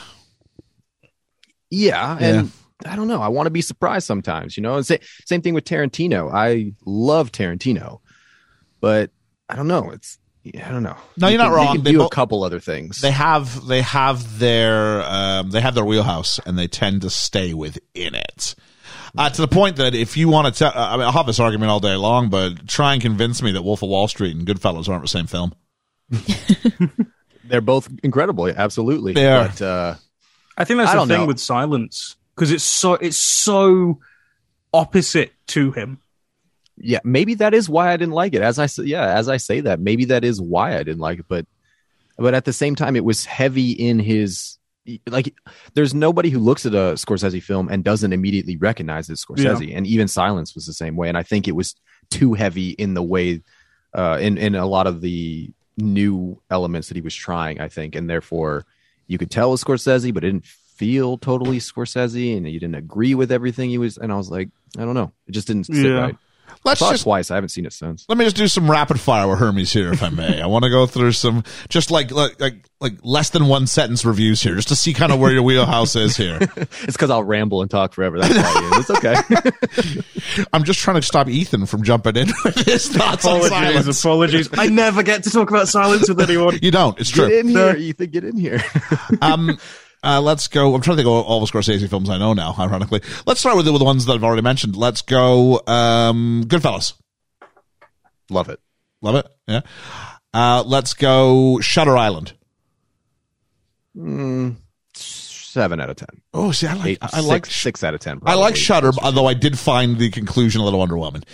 Um, let's go with oh, well, let's go Wolf of Wall Street, Mm, Eight out of ten. Gangs of New York. Mm, six out of ten. Ooh, I love gangs, but I hate Cameron Diaz. D- Diaz ruins it pretty Diaz much for me as well. does ruin that. Casino. Mm, that's that. See, I would say that's closer to Goodfellas. That's a And- long movie. Yeah. I mean, I mean, yeah. If you like cry, it's six out of ten, probably All right. And then oh, let's just go. I mean, uh, Irishman, I guess. That's all I got left. four out of ten. Oh, really? Wow. Okay. Wow. Whoa. Wow. so, so, I know. so Ethan, I know. that would be worse than Lethal Weapon, dude. Oh wow, that's that's a that's a Pedro hell of a Neal rating there. To be, to be fair, I think Hermes agreed with your rating. So, you know. You know the thing is, I is is the thing with um with uh, the third act because I, I I would agree with that there. For for uh, Uh, Lethal Weapon? Irishman. Oh, Irishman. Uh, Yeah. By and large, I would say if if you so f- just think about the summary in your head. I ask this to everybody who enjoys The Irishman. I always ask them the same thing. Think of the summary in your head, whatever that looks like and sounds like in your head. Tell me what it's about now in in two minutes. You know, most That's people physically will- impossible. ex- most people will be like, well, there's just so much. It's so long. There's so many characters. There's so, m-. and it's like, yeah, that means it's a shitty movie. It means that there's not anything actually that you take from it. You you look at The Departed. You look at Goodfellas. Like you can say there's you can say a line that's quotable. You can say a scene that you loved. You can say the the music. You can point to something. Goodfellas is just a mess of stuff put together that individually would probably be good. You know, actors are great. Stories, you know, the the dialogue is great. It's all natural and great. But at the end of the day, it's all at once and you know any if you play 10 songs all at the same time you're not going to hear anything at all it's just going to be that's that's what that is to me irishman is just a 10 songs playing at the same time they're good songs separately just not not together Sounds like my idea of a nightmare of a film. I would not It's be a- able to track Almost anyone. four hours. You'd hate Can it. you imagine how many how many pages my notes would be if I printed that off? yeah. How many post-it notes you'd need to put on the screen for each person that pops up? Be like, this is this person. Yeah. Mm. yeah, no, I don't want to try and retract that. uh, now that i have the chance georgia i hope i hope you don't mind i'm going to derail it a little bit ian face blindness confuses the heck out of me when you say this i'm is is is it just like they i don't know how how can you describe this because every time you say face blindness and then you and then you compare it or describe it i'm so lost as to how how does this happen georgia you know what? You guys What got is going on? You guys got this. I'm gonna get a drink. Um, so basically, I I see someone and like even if they're like a celebrity that I know and I go, oh okay, so take for example like Leo, although he's not one that I get it with, but it, just say he is. I'll see him. I go right. That's Leo DiCaprio. Cool, got that. I'll see him another day in another film and not be able to recognize that it's the same person. Like I'll go, oh cool, Leo, and then be like, and then someone will say, "Oh, he was in that other film that you watched yesterday," and I won't have connected the two because they're not. I don't see them as the same like face. They literally don't look like the same person. I've just seen a face I can't remember. I forget the time or place. I don't know. I don't know. I think my favorite example of it was Heat. When we got to like the two thirds of the way through the movie thing, and it was like Georgia still thought Pacino and De Niro were the same, Same guy. person, yeah. So Or- he's or they over the look exactly he's the over same, the yeah. ledge doing like a Mrs. Doubtfire, running down with his buddies and then running back up. based on george's description i was getting it until you use that example and now i'm lost again because how does this happen I have I- no e- idea. Either it is The that same they movie. either is it's one person and I don't recognize them in multiple films, or in one singular film, there'll be multiple people that just look like the same person. So, for example, in The Departed, the three like youngish dudes with the same haircut and the same color hair all look the same to me. Leo Damon, was Marky Mark Leo Wahlberg. Damon and Marky Mark. Marky Mark. Yeah. Feel it, feel it. Genuinely, I have to try really hard to like look at which one is which, because if not, they just look like the same person, and it makes films like whichever that one was Heat. Heat really confusing because they're the same. If if I'm going, oh, maybe it's a Fight Club thing. Maybe they are the same person. I- Georgia said every movie is Fight Club and every movie is The Usual Suspects. literally, like, I don't like Fight Club, so it makes some of the movies like, oh, what? No, I, I think uh, uh, we, we we had watched as part of a group before The Departed, Yeah. and you really couldn't tell them apart. No, I couldn't. He's like like at least the fact that you knew the plot helped to this time. I don't know. I'm was gonna say, hopeless. this I is do rough it. for you, huh? I do it in real life as well. So I mean, like the fact that we can't see your face, like I'm gonna remember you better because you haven't got a face. So there you go. There we go.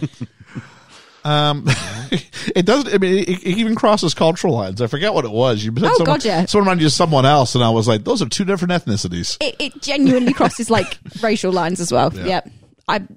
Yeah. I love it. It's it's it's so it's so wholesome in a lot of ways. It's just it just blows my mind every time it comes up. I'm just like, how? I'm a very visual person, so it just how? I just my brain can't comprehend. Like you'd think if you were me on a film podcast, like visuals would be important to you. And it's it's let's face it, said it's it. a star driven business, is it not? and to go like the number of times, it's the reason why I take all the notes that goes, do you know what else he was in? Because I know the answer is more often than not going to be no. and actually, I actually I actually get disappointed when I say, do you know who it was? And she goes, oh yeah, yeah. And I'm like, oh damn it, I was kind of looking forward to hearing the uh, hearing Is the that why you reaction. on throw that to one. me so much when Liam's not here? Oh, absolutely, I can't throw to Georgia. She won't get it. Who was it that in the Batman that you were like, oh, I'm so glad you didn't realize who that was? Paul Paul Dano is the Riddler. Yeah. Uh, Yeah. What, who was it? Who is Paul Dano? Paul Dano's Dwayne from Little Miss Sunshine. Dwayne from Little Miss Sunshine. That's and the, the, one. and the lead in Ruby Sparks. yeah, and I was like, no, Yeah, so that was the most Main recent villain one. in, uh, you do get that Prisoners. Michael. You do get that Michael Scott as Uncle Frank, right? Yeah, I got that one. There is, there is. That is why it's weird. There are Steve Carell. You can always tell who Steve, Steve Carell, is. Carell, Johnny Depp, Leo DiCaprio. That's weird because there's times I don't I don't see Johnny Depp. I get it's weird, isn't it? Like there's some people that I know who they uh, John Krasinski. I'll always spot John Krasinski. what is John Krasinski Emily in? Emily Blunt. I will always spot. Like you know, even like in photos on newspapers or Well, it's 'cause- anything no, but like it's that. because John Krasinski always looks like Jim Halpert. no, he doesn't. Have you not seen the picture of him on Men's Health? He is No, ripped. okay, J- Jim Halpert having gone to the gym, crushing it to the BFE like Hermes does. You look at what is it, thirty-seven hours or whatever it is, and you're like, yeah, that's still that's still Jim. He's just got a bit of an updated haircut. Yeah, I know there are some Pretty people much. that it doesn't happen with, but for the mu- vast majority, and it is worse with men, like middle-aged white men, brown hair, and I'm and I'm Wait, wait, lost. are you calling Leo in this film middle aged? No, I'm just saying that is the that is the blind spot. Okay, The early MCU must have been a nightmare for you. Oh God, yeah. Wait, all, all the blonde Chris's. Yeah. Yeah, I was like, which Chris is which? I don't know. Oh come on! You can just th- they're literally wearing costumes. Oh, yeah, no, I- I don't know. When they're in the films, it's fine. If they're like on a red carpet, no clue. okay, that's fine. That's fine. Jeez. Um, I love it. Why don't you start by telling us what was it about this film, Hermes, that you really wanted to come on and, and, and, and chat with us? Because you were like, I remember your message. It was like, I have to talk. I have to be the one who talks to the Departed with you guys. What what was? Why did it have to be this film? What what is it about it? I have seen this film more times than any other film by far. Absolutely. And and I watch a lot of films on repeat. Yeah, if my wife was here, she would uh she would give you a, a very long list that she cannot uh, of movies that she can no longer watch because I watch them to death. And uh I don't know, this one I saw gosh, I want to say I saw it when it first came out. I didn't get to see it in theaters unfortunately. But my my my parents are big big you know we had a library full of movies you know DVDs when DVDs were a thing and and that was I, I, I alphabetized them. You know, I, I I knew exactly which shelf they were on and Absolutely. what color case. You know, I loved loved movies. Now, once This you one- got uh, a question, once you got into a series, is it alphabetical until you get to a series? Then it's chronological within the series. series are separated off of the shelf. Oh, into are their they? own Oh, they get their shelf. own. Sp- oh, okay, Ooh, okay. That's That's clever. clever. Yeah. I did. We Oh, That is did. the We correct kept ours. answer. Oh, really? I, I- okay. Anyway, back to back to back. I'm going to stop criticizing Hermes, you know, re- recollection of his childhood and let him continue. Oh, please, please, absolutely. I owned more videos than I did DVDs, so I can't really join in. Well, we had we had the VHS first, but then when they made the Yeah. transition, my parents like, well, you know, we're I guess we're gonna do this now too, and and we're gonna stop at DVDs. And DVDs took up a little less space. It was actually kind of nicer. We They were- could fit so many more. yeah, they're great, and they're not nearly as heavy either. And yeah, It was wonderful. Our our our collection turned out to be pretty heavy uh, after we ended up having to move every four years.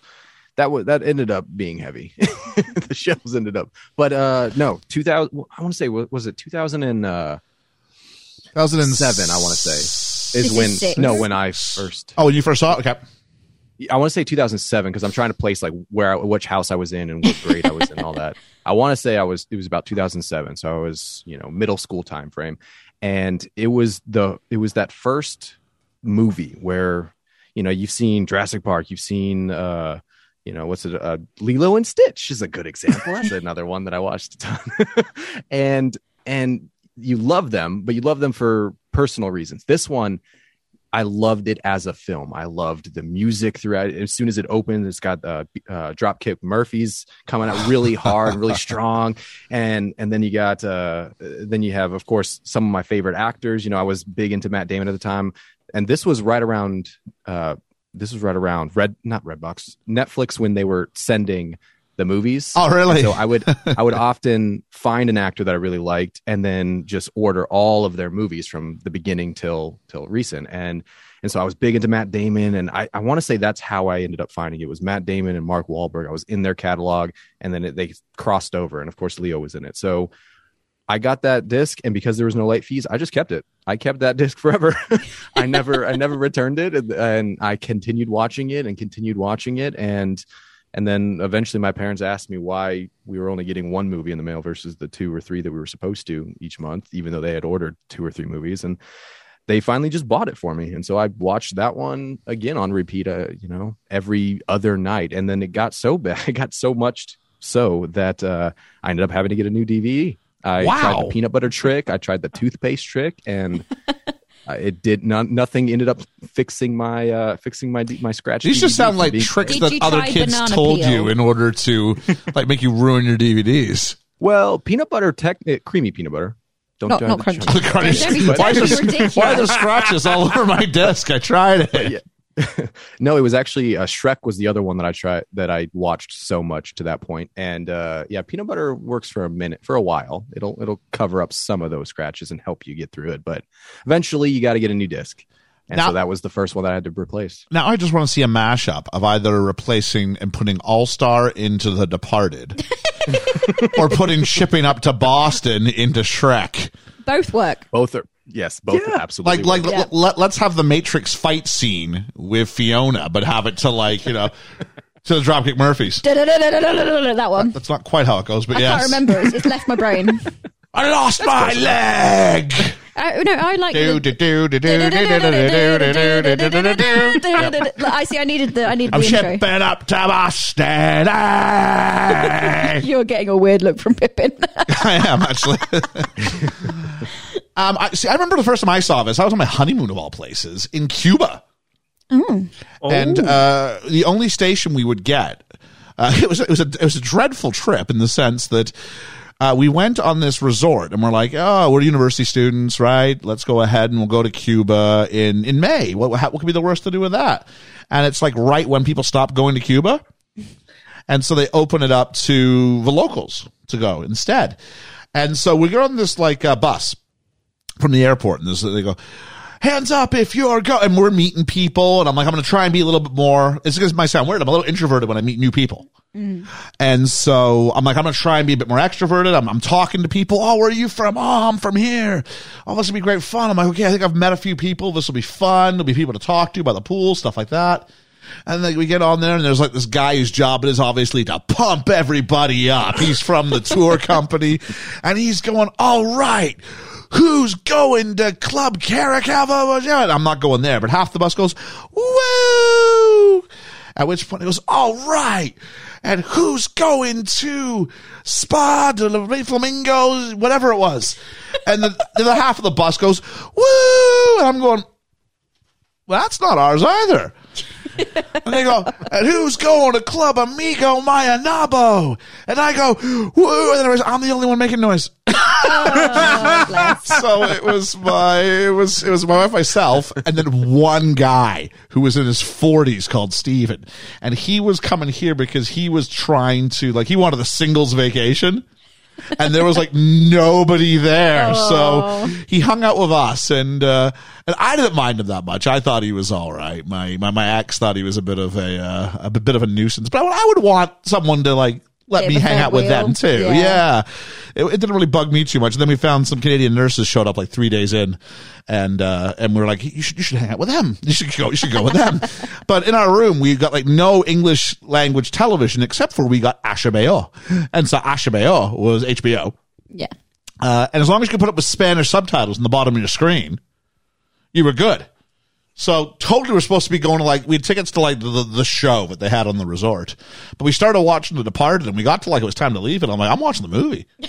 this is great. I got, I got, I gotta find out how this ends. Oh dear. So yeah, that was my first memory of, uh, on this resort with very few other people in it. And, um, you know, watching Leo and Matt Damon and, uh, in the, in the, in the Cuban breeze. how did that how did that uh how did that uh movie impact your honeymoon were you were you out of it were you still feeling romantic at that point Ian?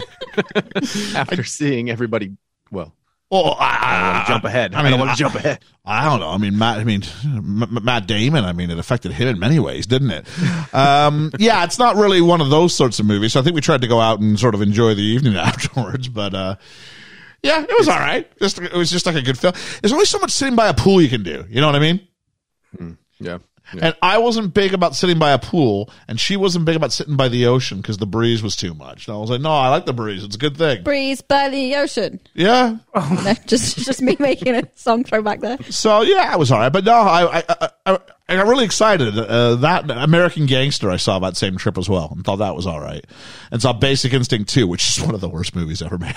So such I don't know. is. Have you seen Crank 2? That's probably. I haven't seen Crank one, so no, I think I'm all right there.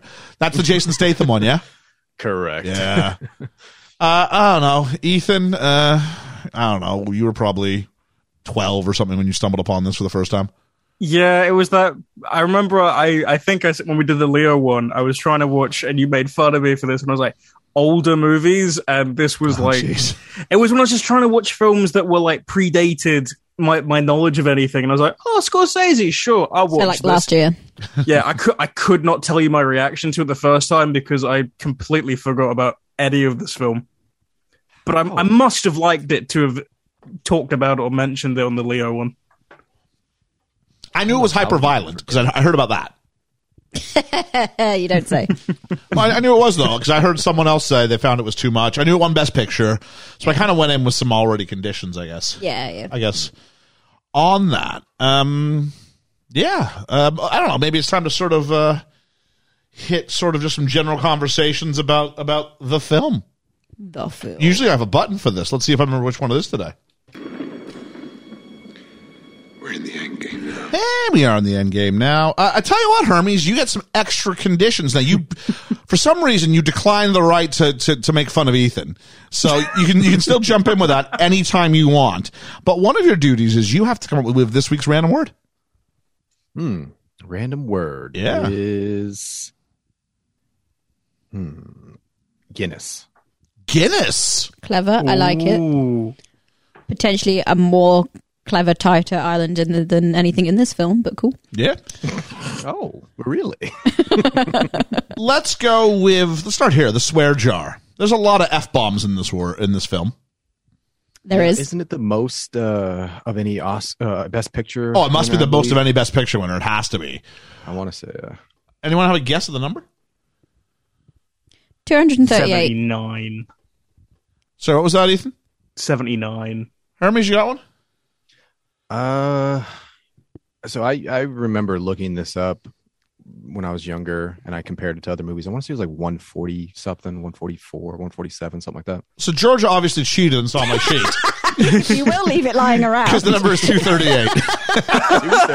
And you say I'm the one that cheats. well, I just called her out and said Georgia obviously just cheated. So And there we I go. admitted to it, unlike some people. Hey, I don't cheat. I'm Oh, just shut up! clever. You don't. No, Google seriously, I just don't. lies to him. Does it become does it become numb after a while over swearing? Oh god, yeah. Her, here's a question, Hermes. How mu- how recently have you watched this, buddy? yesterday. Okay, great. That's what we would hope if you're coming on. To, oh, you said you'd watched it a couple times in preparation. That's right. Oh yes, Um, three or four times. the question wait, wait.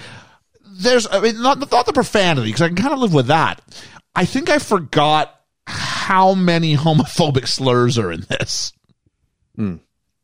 That was one where I went, oh. Now I, I, I- I've said before, I, I think you need to have movies where characters can can do that. I don't think at any point it's glorifying that behavior. And I just don't believe, I just don't think it's giving me a sanitized version of what this would have been. So it feels to me to lend itself to authenticity, although it's words that I would abhor to hear in real life. Uh, I think in a film version, uh, I'm still though I, after- when it first started, I was taken aback. Yeah, yeah. Uh, I would. I, so I, I, I, I anticipated this this specific talking uh, point coming up, and it's one that I've seen evolve because when it, I I don't remember it ever really being mentioned when it first came out, and so I've I've definitely noticed that it's become you know just as society shifts that it there is more attention. So I'm I assume like any other film that is you know of its time that it's probably going to be looked at more and more critically the more times you see it the older it gets so on and so forth but even even seeing it now yeah i can i'm aware of of you know the slurs used and therefore i'm you know more like i pick them up easier which is i get i get or what i think you're getting at here Ian. Yeah.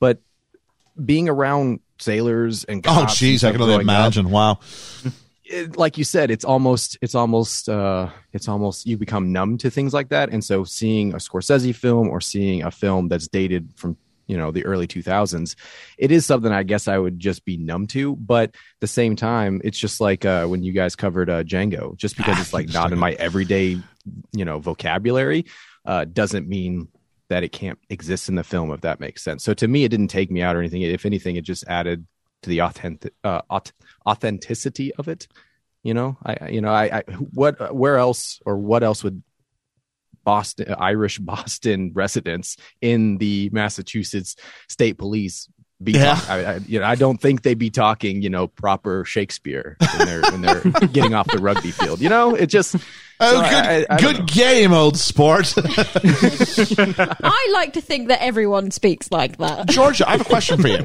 because I'm just curious. 'cause I think it would, it would it would hit you more than anybody else. I think so. I'm going to ask you this: What was more jarring, the use of homophobic slurs in this, or the use of racial slurs in Django? Homophobic in this. Uh, Ethan, same question. Uh, I Oh, think it was your, Jan- your your viewing conditions were very unique for Django. yeah. To be fair, Django was very different. No, with this, um, again, this is more of a person. I just, I don't. I'm, I'm almost desensitized when it's like an older film that uses that because I'm like, yeah, I'm, I'm not surprised anymore. Times have changed.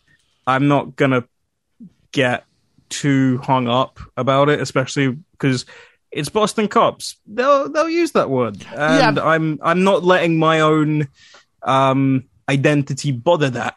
Uh, Yeah. to that much of an extent because yeah i've i've had worse and this is normal I think I was more jarred by Django because the slur that was used in this film was just used as a generic insult yeah rather than it was less ra- personal Rather than we found a, a gay character and we and we threw this at them, whereas Django obviously was aimed at people because of the ethnicity of the character. Yeah, that makes sense. Although, yeah, I mean, I this one got I'm me. not okaying the use of homophobic slurs. it's okay if they're not really gay. I'm not saying that. I think this one got me because some of the depictions are quite so vulgar and it's so constant, and they're just anything that, like you said, while we were what uh, I think while we were reviewing it earlier, anything that like touches masculinity in this is like immediately you're gay, And or this is- some variation of that. But this is a question that I think pops up in a lot of Scorsese things, and I'm curious to get Hermes' thoughts on this. Where you get things like even Wolf of Wall Street, where you have these characters who are so immoral that you go, Does the film come close to celebrating them though and glorifying how crazy were those days and you celebrate the the um just the complete lack of norms. And so in this regard does the, the I don't I don't want to use the word toxic masculinity, but these very um archetypal male sort of institutions with its positives and its very astounding negatives. How do you make sure that you don't turn that into something that's celebratory of that? You know what I'm saying? Anybody? Yeah. I'd, I'd say that. Sorry, then go ahead. Oh no, I was just agreeing. You go ahead. I I I was gonna I was gonna agree and and give the little caveat of the uh, of the I think the theme that plays out throughout the movie and that is the exact opposite of glorification. It is that crime doesn't pay, that immorality eventually comes to a fruition. You know, karma comes around. Like that is there's so many themes that Scorsese and if you see any interviews with Scorsese highlights specifically in his films about you know crime and about immorality and and so on is that yeah that it's it's the exact opposite of that. you want to show it in the most negative true you know authentic light but the most negative you know consequences of that aka in as the title suggests you know uh, death Uh, that's that's the, ultimately what it comes down to when you lead a life of crime and and and you know General backstabbing and assholery. lying and sure pick your poison pick the term but that is a hundred percent what you know anybody look I, I don't know anybody that would go into this film and look at these characters and be like you know what i think same with wolf of wall street i think that's the guy i want to be like you know i think it's the exact opposite it's just like which one is not as bad as the other ones I don't Which ima- one is- I don't think this is a new concept. I mean, I think the same conversations were being had about Malcolm McDowell's character in A Clockwork Orange, where Hmm. he was so out there that he became almost a pop culture icon. And the question was, should we be this into this character? Because this feels a little bit gone. Oh, you I guys, of can't course, I'm believe- looking at people who haven't seen it. Yeah. I can't believe I'm about to do this comparison, but it's like um, there's that sh- the show Rick and Morty where people are like, Oh, oh, I'm just come like that on. because I'm, I know, because they're like, oh, I'm just like that because I'm cynical and I blah blah blah and I, I'm I'm rude and and everyone and you you go over the fact that that's sort of insulting it, and there is that thing of well. uh, Do you have to tell people it's bad, or should they realize that? But the people who already think like that will will already glorify that Mm-hmm. and that not always the re- that it is the responsibility and isn't the responsibility. There's only so much you can do without having to stop the film. Going, hey guys, this is bad. I'm I'm a bit old school maybe. I don't believe that you should get your morals from the television or films or things of that nature. That's what schools, that's what parents, that's what other avenues are there for. Uh, so Martin Scorsese's job is not to police the morality of the people. It's just to provide an entertainment property. And if you choose to see it, then don't be an idiot and get the wrong message. Absolutely, absolutely. Going going back, I want to backtrack on Col- on Matt Damon's character because you had brought up the the the racial slur directed at Django versus the homophobic s- slurs directed at just generality or the other characters. Yep.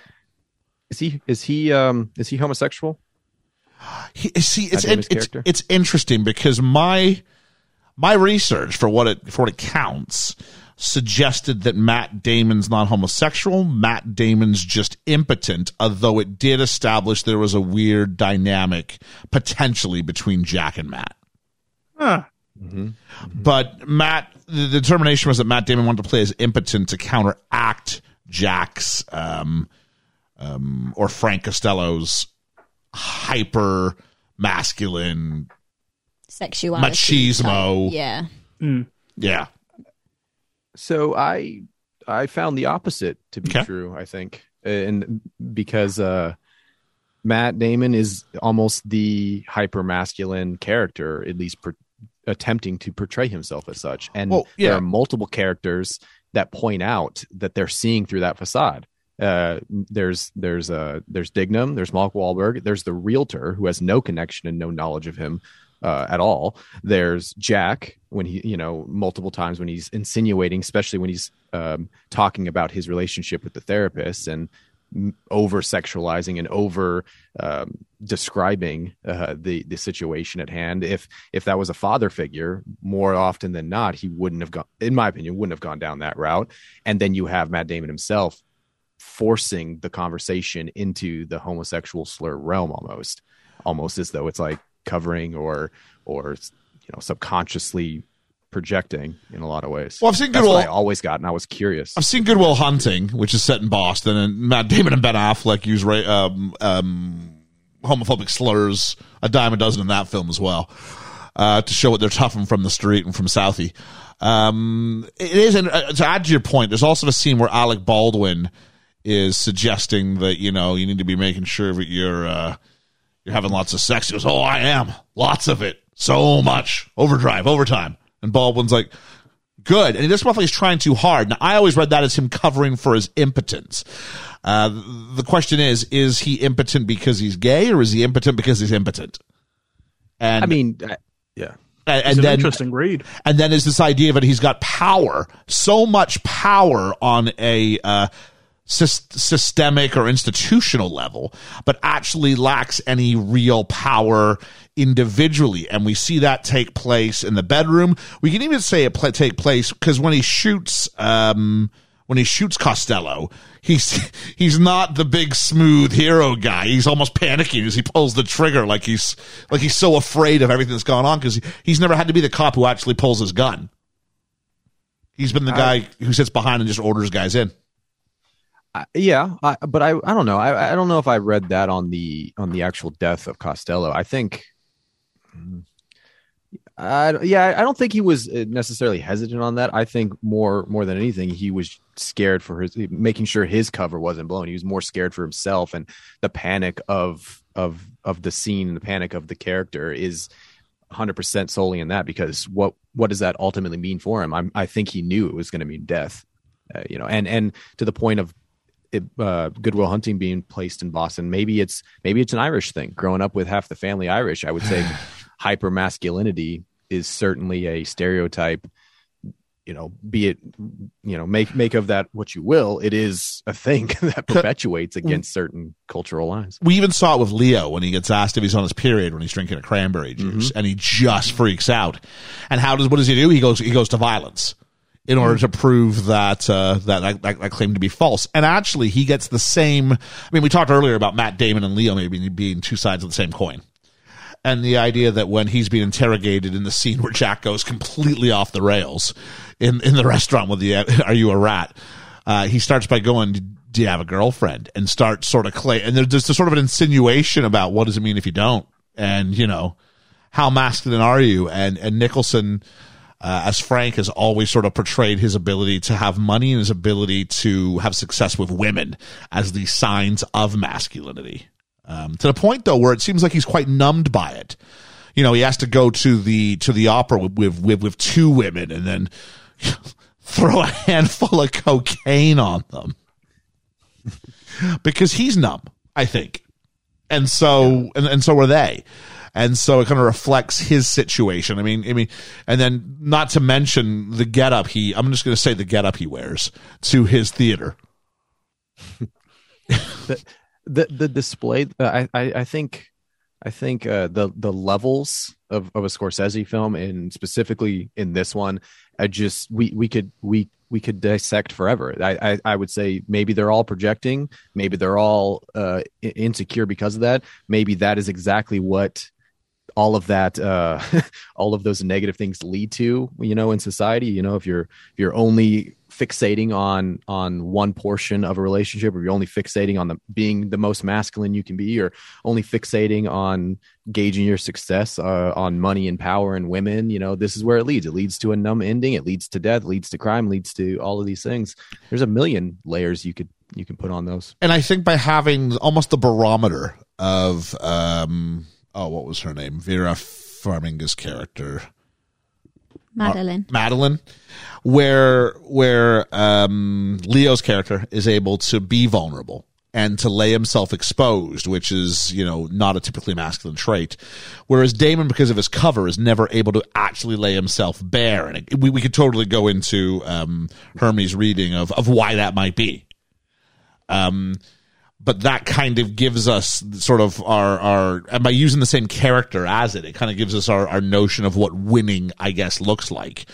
Uh, even though the character meets his untimely end first, um, you know, I think there's the idea that he wins because he's actually able to, unlike unlike Damon, he's able to um, produce another generation, something Frank couldn't do, and something that obviously Matt Damon couldn't do.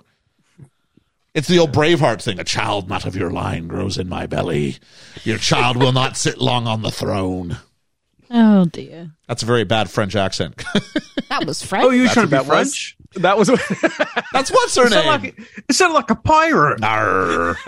Arr, I've been with William Wallace. He's a brave heart. You've been with William Wallace? Yeah, she's been with William Wallace. Uh, Oh, she has. Yeah. Okay. so the next, one. uh, let's talk about the body count and not that kind of body count, but like you know, how many how many characters die in this film? Do you think? So many. Most of them. Okay, I'm going to cover it so that you don't get to do the whole thing where you ruined again. They didn't ruin it. They didn't know I knew. Twenty-eight. Twenty eight. Are we are we counting uh, main characters or anybody who's seen in the film? Anybody who's seen in the film? Um, let's. I could count them if I spent some time to think about it. I think I can count them. It's I like could name this each is like scene. Liam when he tries to do the age game and he counts all the way back. No, I, I definitely could count. I could go scene by scene. I'm just going to go ballpark then. Fifteen. Okay, Georgia. 56. Okay, you're way high. Uh, Ethan said what? Twenty eight. Yeah. It was 22. Oh. Yeah, 22. So uh, not too shabby. Um uh I don't know. I mean it, it's it's obviously rated an R film, it's or or an 18 film over here. Uh, that's going to limit the box office potential of a film like this. And I'm curious, you know, uh, Hermes, you said that you sort of encountered yours through old school Netflix. I encountered mine through HBO. You know, I actually don't know many people who actually saw this in the cinema. It's one of those ones that kind of grew, I think, had a second life on on DVD and and and the after effects thereof. Um, ninety million dollar budget, half of which was actor salaries. How much does it make? 270. Two forty. Um. Yeah, I, I don't know though. I agree. I don't think it was a big hit. One one seventy. Actually, uh, who who said two seventy? Me. Two ninety one. Whoa! Really? They tend to pump it back out when it comes when it's nominated for best picture, don't they? Oh yeah. So that's the thing. Yeah, I mean, makes that's sense. that's the only reason why anybody's thinking thinking about going to see Belfast. So, which I am thinking about going to see Belfast, but yeah. Who's going to see Belfast?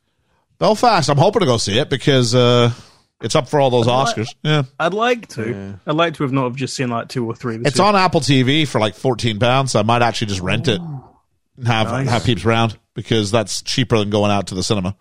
Yeah. Yeah. Uh, especially because you have to go to where we are. You have to go to a little art uh, sort of sc- cinema called the Corn Exchange, which has like a little cinema in it now. But it's at like I don't Oh, know, yeah. it's, it's like eight quid a pop. So if if two people, let alone three people, can come in and just each chip a fiver, and then you, you know Belfast it Oh up. god, that's nothing. Cambridge's art house cinema is it's like sixteen quid just to see a film now. Mad, isn't it? It's killing me.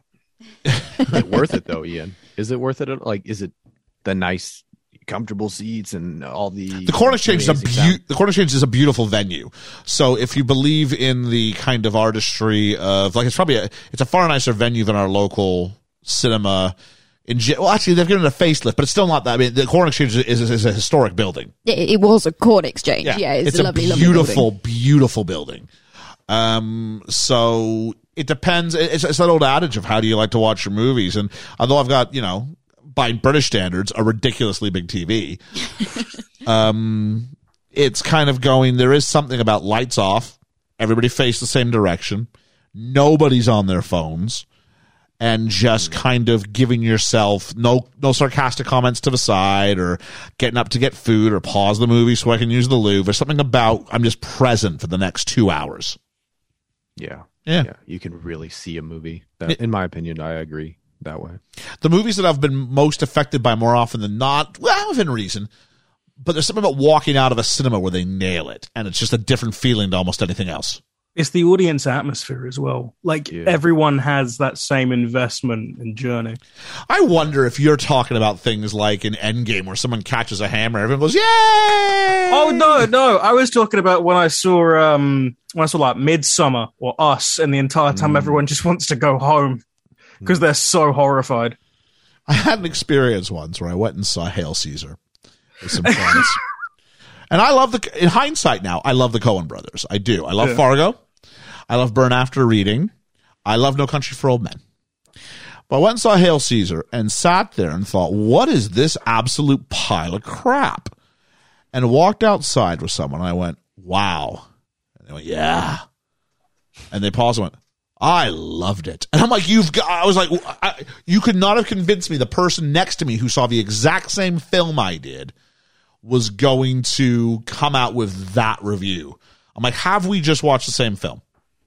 What is going on? was that guy. I was that guy, Ian. I enjoy Hail Caesar. You enjoy Hail Caesar? Hey! Hail Caesar. I have the sucks. poster. I have an Shut up. actual Really? movie poster from a theater that I then took from the theater and have on my wall. Does story not matter to you? What's the deal here? It is um it it's it's a wonderful it's exact example of Coen brother. I- I- Do you like Stuck on Stuck on You? Haven't with seen Matt that. Damon and Greg Ha- Kinnear. hate the Lady Killers. How about that? Eh, Ready I- for I this? do That one. Hate the Big Lebowski.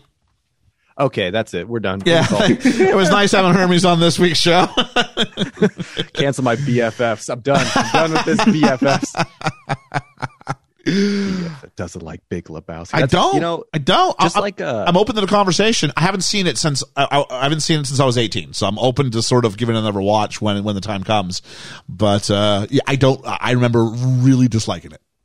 just like just like the depart you know how everybody has i don't know do you guys have those movies that you show maybe a new friend or a new person for the first time to see if they're cool or not Prestige. you know De- prestige departed was well that's more of a i don't know prestige i get enjoyment out of seeing somebody's face for the first Yeah. time but departed eh, or like american psycho or Big Ah, American Lebowski. Psycho. Y- there's there's like there's like five films that when i was when i was uh, dating was I w- would just go through the list and see. That was kind of my first checklist to go through. Wow. Some, you know, wh- uh, you know, whether or not this woman was going to be a long-term relationship or uh, it's going to end at Big Lebowski relationship. Oh. but we- because if she, But we have different methods. I do, but mine are like Princess Bride, and, and like mine are these charming little little little little well, comedies. those are reflective of you. Those are reflective of you. Ian. I That's- guess so. that's I guess no so, yeah. Slide at all. It's I just guess so, th- yeah. if they want to know what I'm into, they're going to have to watch these like five movies, and if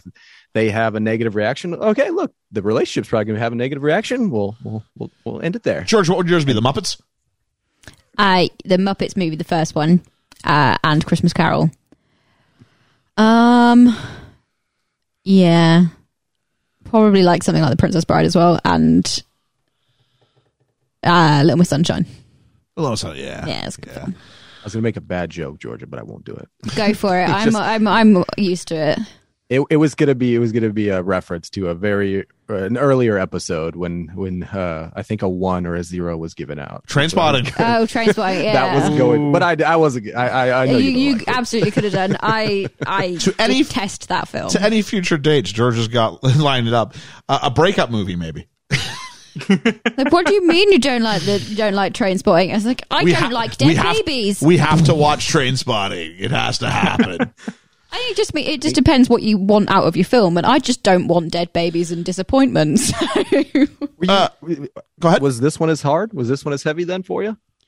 Uh, no, dead babies. Obviously. no dead babies and no drugs. So well, there's cocaine, but you don't really see the effects of it. Uh, no, I, I'm not gonna I'm not gonna lie, Hermes. I, I don't like this film. Okay, okay. I, I didn't expect you to. so at least you're living up to Georgia. So I, There we go. I'm glad. I'm never a disappointment, never a surprise. Be honest. That's all. Yeah. Just be honest. That's all we ask. Ethan, let's be honest. Yours is Star Wars, isn't it? Yeah, I made my girlfriend watch all of the Star Wars movies for my 21st birthday, and all that was a slog uh, to see where the relationship was. Also, like thinky movies. I um like there's this one called Swiss Army Man that I really like for like deep methodical Hmm. stuff, and um there's another one that I'm completely blanking on that I'm looking at. Uh, what was it? I think it was Birdman. Yeah, let's say it's Birdman. I can't see my, Hmm. Oh, my I films lo- right now. I love Birdman. Yeah. I get, I get where you're at. If someone like a, wants, th- a thinky film. if someone watches Birdman, they're like, I don't get it, but they don't like, and, and they're not going to like, like unpack it and go, well, what could it be? Yeah, it's probably a thing. Yeah, I'm, I'm, over, Kinda there. like- I'm over there. Kind of like Tenant, Ian. Hmm. Oh, we're going Pulled out out the of your gates. own game. No, you, you know you know what I love about him uh, about Hermes and all his like all his like burns right now is they're all deep cuts, so it shows he's listening to the catalog. oh, every I almost everything. I, Oh, God I- bless I will ya. Be, I didn't. I'm not BFF for nothing. That's guys. right. I- Hey, I- 100%. every Absolutely. every single one it drops. remem- Even if I've but- never seen it, I don't want to. but watch remembering it. Tenet, yeah, I like Tenet. Um, I don't know. I'm in a place with Nolan right now where I mean I haven't seen Dunkirk, but I'm in a place or Interstellar, uh, which which I do want. That's one that's really on my list. If I got to make some time for that one, because I don't know it, but I don't want to have it ruined for me. Still, it's been a long time. I'm surprised it hasn't been ruined for me yet. I really like Nolan as a filmmaker, and I really like his brother as a screenwriter. And typically, because they collaborate so often, I'm generally left in a sense of wonder. But I do wonder if he's just getting a little too clever for his own good. It's like we don't we don't all have your flow chart available to us as we watch your movie. Uh, I I don't think that's his. Uh, I I- I think we're just going to agree to disagree on this one That's all because I, I I I don't think that's necessarily. I think he often does the studio film and then he does his film and then he does the studio film and then Yeah. he does his film. and it seems that the his popularity by and large is because of the studio films and therefore now his name is known and now people recognize Nolan work and what you know Inception, Batman, etc. And I think just by and large, See, I'm not that as- is how he works. See, I don't and like appreciate Inception that. either. I thought Inception was, was trying to be too clever for its own good. If I had to watch one more shot of that van falling backwards into the river, I was going to throw something at the screen. That's why it's it's more of a studio. You can tell when Yeah. he goes studio side of things versus Like I this like side of Prestige, things. I which think feels Tenet- like it was a passion project. Memento, Memento's great. Memento, amazing. Uh, I do love the Nolan Batman trilogy. Maybe not so much Batman Begins, but whatever. Um, yeah. Uh, Rises was the worst one, I think. Oh, I do. see I that agree. the opening sequence is worth it for me. So uh, I had to find one of us in the records. brother. exactly. I I sound like like to I be sound, I able- sound like I'm doing a Hulk Hogan impression. I had to find one of us. uh, I like to be able to understand what the people are saying. So Well, there we go. yeah. there you go, George. that's why I didn't like any of the Nolan Batmans because you can't understand him when he's Batman either. Um, let's talk about the awards this thing wins because it wins five. uh, Sorry, it wins four. It's nominated for five. I want to know from Ethan and George if they can try and guess what we talk about. Best Picture, but can you guess any of those? I hope to dear God it's not screenplay. Best Adapted Screenplay. Uh, I'm thinking. I don't know. Am I classing Nicholson as um, is best actor or supporting? Well, I'm not going to make you choose because no, it's neither of those. Oh no. Okay. Jack just plays Jack for the most part. Come on, it was just just do what you want, Jack. All right. He should just get an Oscar for his improv and uh, addition to scenes. No, because that is not a good thing. it, it also wins for uh, editing. It wins for Yeah. directing, but there is one nomination. It doesn't win, but there's one more nomination. It is for an acting award. no, not a clue. I'm guessing it's Leo. It's not Leo. It's Mark Wahlberg. Oh. Wow. who, Really? who I think is good in this. I really do. Is that actor or supporting? Oh, supporting. There's no way you'd be best actor. A possible reason why Leo doesn't receive an Oscar is because Warner Brothers didn't want to favor DiCaprio over his co-stars and place him in the leading actor category. That's a mistake. Oh, The studio favored DiCaprio's performance in Blood Diamond, which if you've not seen Blood Diamond, he is really good in that. I really do like Blood Diamond as a slow burn uh, which eventually got him a nomination. He refused to campaign against his male co-stars, and that is uh, why he did not receive a nomination. Martin Scorsese said he was surprised the film won Best Picture because the film was such a tough, nasty, and violent film. He never thought there was a chance of it winning any awards while he was filming it. Um, and when he won the award from the Directors Guild of America, he said, "This is the first movie I've ever made that has a plot." It does. And it was the f- Georgia. It was the first Best Picture winner that wasn't released on VHS. I tell you what, no, it- Wow. it, has a plot, and for the first two thirds of the film, and then they go, "Shit, we've written ourselves into a corner. Let's just kill everyone." No, I you was know, about to there's a say plot. you There's a plot. described Lethal Weapon. I didn't like that one either. No. Just Dignam goes, What do you say, Sullivan? You fancy a shot at the title? They just have like a fight outside. But that like last like ten minutes. It was like bang, bang, you're dead. Now you're dead. New person. hang No, on, because- you worked for him. No, because now we're you're stunned. dead. No, because that works. Especially like, remember the first time you watch it, and you don't like it feels like it's got all the setups of a traditional. Finally, the good guy is going to take the bad guy in. He's begging, "Just kill me, just kill me." No, I'm going to do the right thing. And the elevator's door open, and he gets killed. And I was like, "What?" Love that one. And then. And then three other people get killed, and it just takes you out you're- of it. It's like, oh, right, everyone's dead. No, just Great. the opposite. I'm going, oh, wait, what?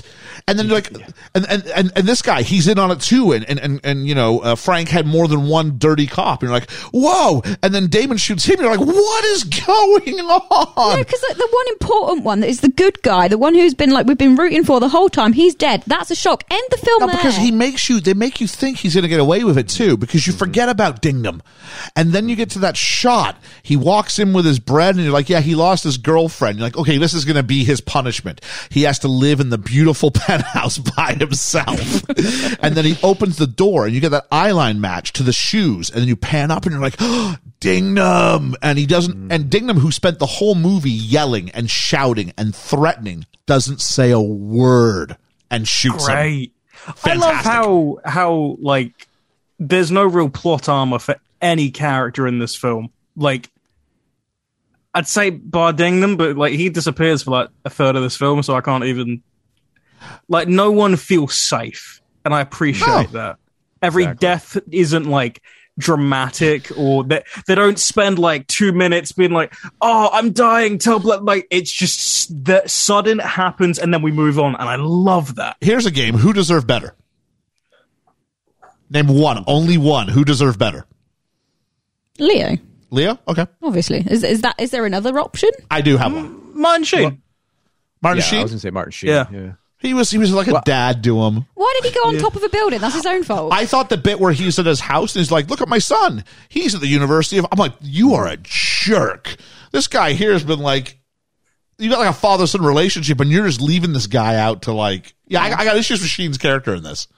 See, no, I I, def- I read it d- completely different. I think it was more of he was actually the father figure. He was so proud of his son, and he's so proud of of you know all of the accomplishments, all the achievements that his son is doing, right? And it's because of the work he's doing that he believes he's doing that is good, aka Martin Sheen's character, and him seeing Leo as his as his uh as his equal almost but not being able to prevent his fatherly like nature from coming out like no nah, come in get you some supper no Oh, I think he's so tone deaf. no i may, maybe but maybe he's uh, you know an older white guy who doesn't realize Just a how he's coming off but- Dithering old man. what did what what did what did what did Leo have as father figures? gro- You know, growing up, he had gangsters and Yeah. he had you know uh, Well, his dad was a good hyper man. They say. masculine. They said he turned out to choose to be a good man as as a Nicholson said, but he had no problem. So you you know, there's this insinuation that he was a violent guy, that he could be violent when he needed to. Yep. Same as as Leo, you know, uh, obviously displays that he's almost just a closeted psycho the whole time. He's just reserved the entire time until he breaks and snaps. How And I many times does Sheen sit there and just let Wahlberg mentally abuse Leo? so many times. This He's is why just I like- hate he's fallen off a building. he just goes, Sergeant Dingham has his own way. I'm like, no, no, this is abuse. That's what this well, is. that's that is his would way. He know? Yeah, how else would he know though that that would have been a good candidate if he's? Oh, no, not- I mean, if like, he a- can't. I mean, like a year later when they're underneath the bridge and Dingham's like, how about I erase your file? Like, whoa. Yeah, it's probably a little bit far. You've just been Ian'd. yeah, yeah. Hashtag yeah. I got, I got- I've been When Ian'd. you're right, you're right. When Here's you're right, mine. you're right. Here's mine. Because there's one guy I think we're forgetting who I felt did brilliantly in a really small role and deserved better. Oh, the old dude at the golf place. No, Anthony Anderson. Oh yeah. Oh yeah. Anthony should've gotten Anderson that lift. deserved better. However, Yeah. however, I I don't I don't know. I, I'm going to disagree that he deserved better because he knew the entire time, so he was just as much of a He didn't rat know. as anybody. Yeah, he went to the academy. He knew, and he saw him on the monitors. He knew exactly who he was. That when he came back, he even told that to. Uh, Yeah, I know who he is. to, he, uh, did, what do you Matt mean? Damon. he knew the whole time. He didn't know anything the whole time. As far as he knows, Costigan was just thrown out. I read that. that he definitely No, knew. I only think- those I think he two. knew. Only no, only no. They made it quite clear. Only Dingnam and and Queenum. No, and, Perhaps the lady. perhaps the psychiatrist. We're not sure about that because she's an Also, amalgamation of two characters. What's in that envelope? No one no knows. one knows. I I have to mute my mic and take one call, one second. Yeah, you're fine. I think it's quite clear that Hermes is uh, phoning someone to say, "Can you watch that scene?" Because I need to find out if uh, if Ian's right again. Because uh, no, my, my my belief is that Anthony Anderson. Because remember, Anderson's the guy who goes. I'm going to make this up again in a second when he's when he joins us. But Anthony, oh, yeah. Oh, Sorry, is it- guys. Sorry. Okay, great. Anthony Anderson, remember, is the one that when um when Damon goes in and turns the camera off in the interview room, he's the one who goes, "Hey, you you you, you can't do that." He is a clean cop. We are told every step of the way this guy is clean. He is a good cop. That's why he doesn't shoot him. That's why he doesn't take him down. You know who I am. Exactly. Yeah. So okay. So I missed. As in- I as had in to- you I were- took as off in- my headphones. As in you as in you you remember me. I think that that you know who I am can be taken as you know that I am I am undercover or you, No, you remember who I no, was from before. you know who I, It's am. allowed to be two different He's just readings. going. You know, I'm not some random who's got a gun to this guy's head. You know, I was a cop. I phoned you. I asked you for Dignam. He He's wasn't saying a all cop, the though, right was he? things.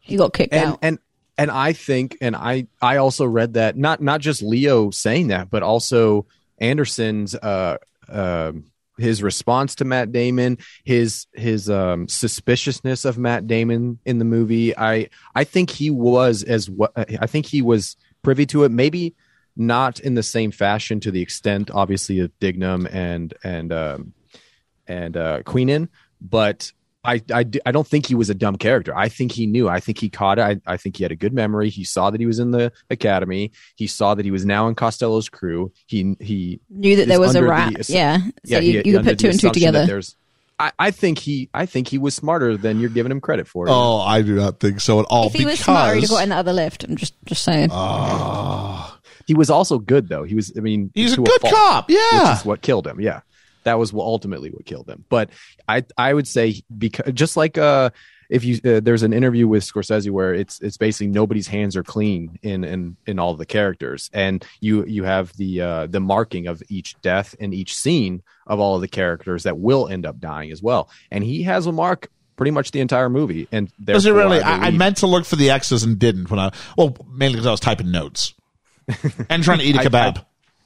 I want to say that uh, he he had knowledge, and because of that knowledge, he was almost culpable. If, if you're looking at the, I grew up Catholic. If you're looking at it through the Catholic lens that that uh, that Scorsese often frames a lot of his stories and a lot of his direction, he's just as culpable. He had the information. He decided to stay quiet with it, and therefore that's guilty.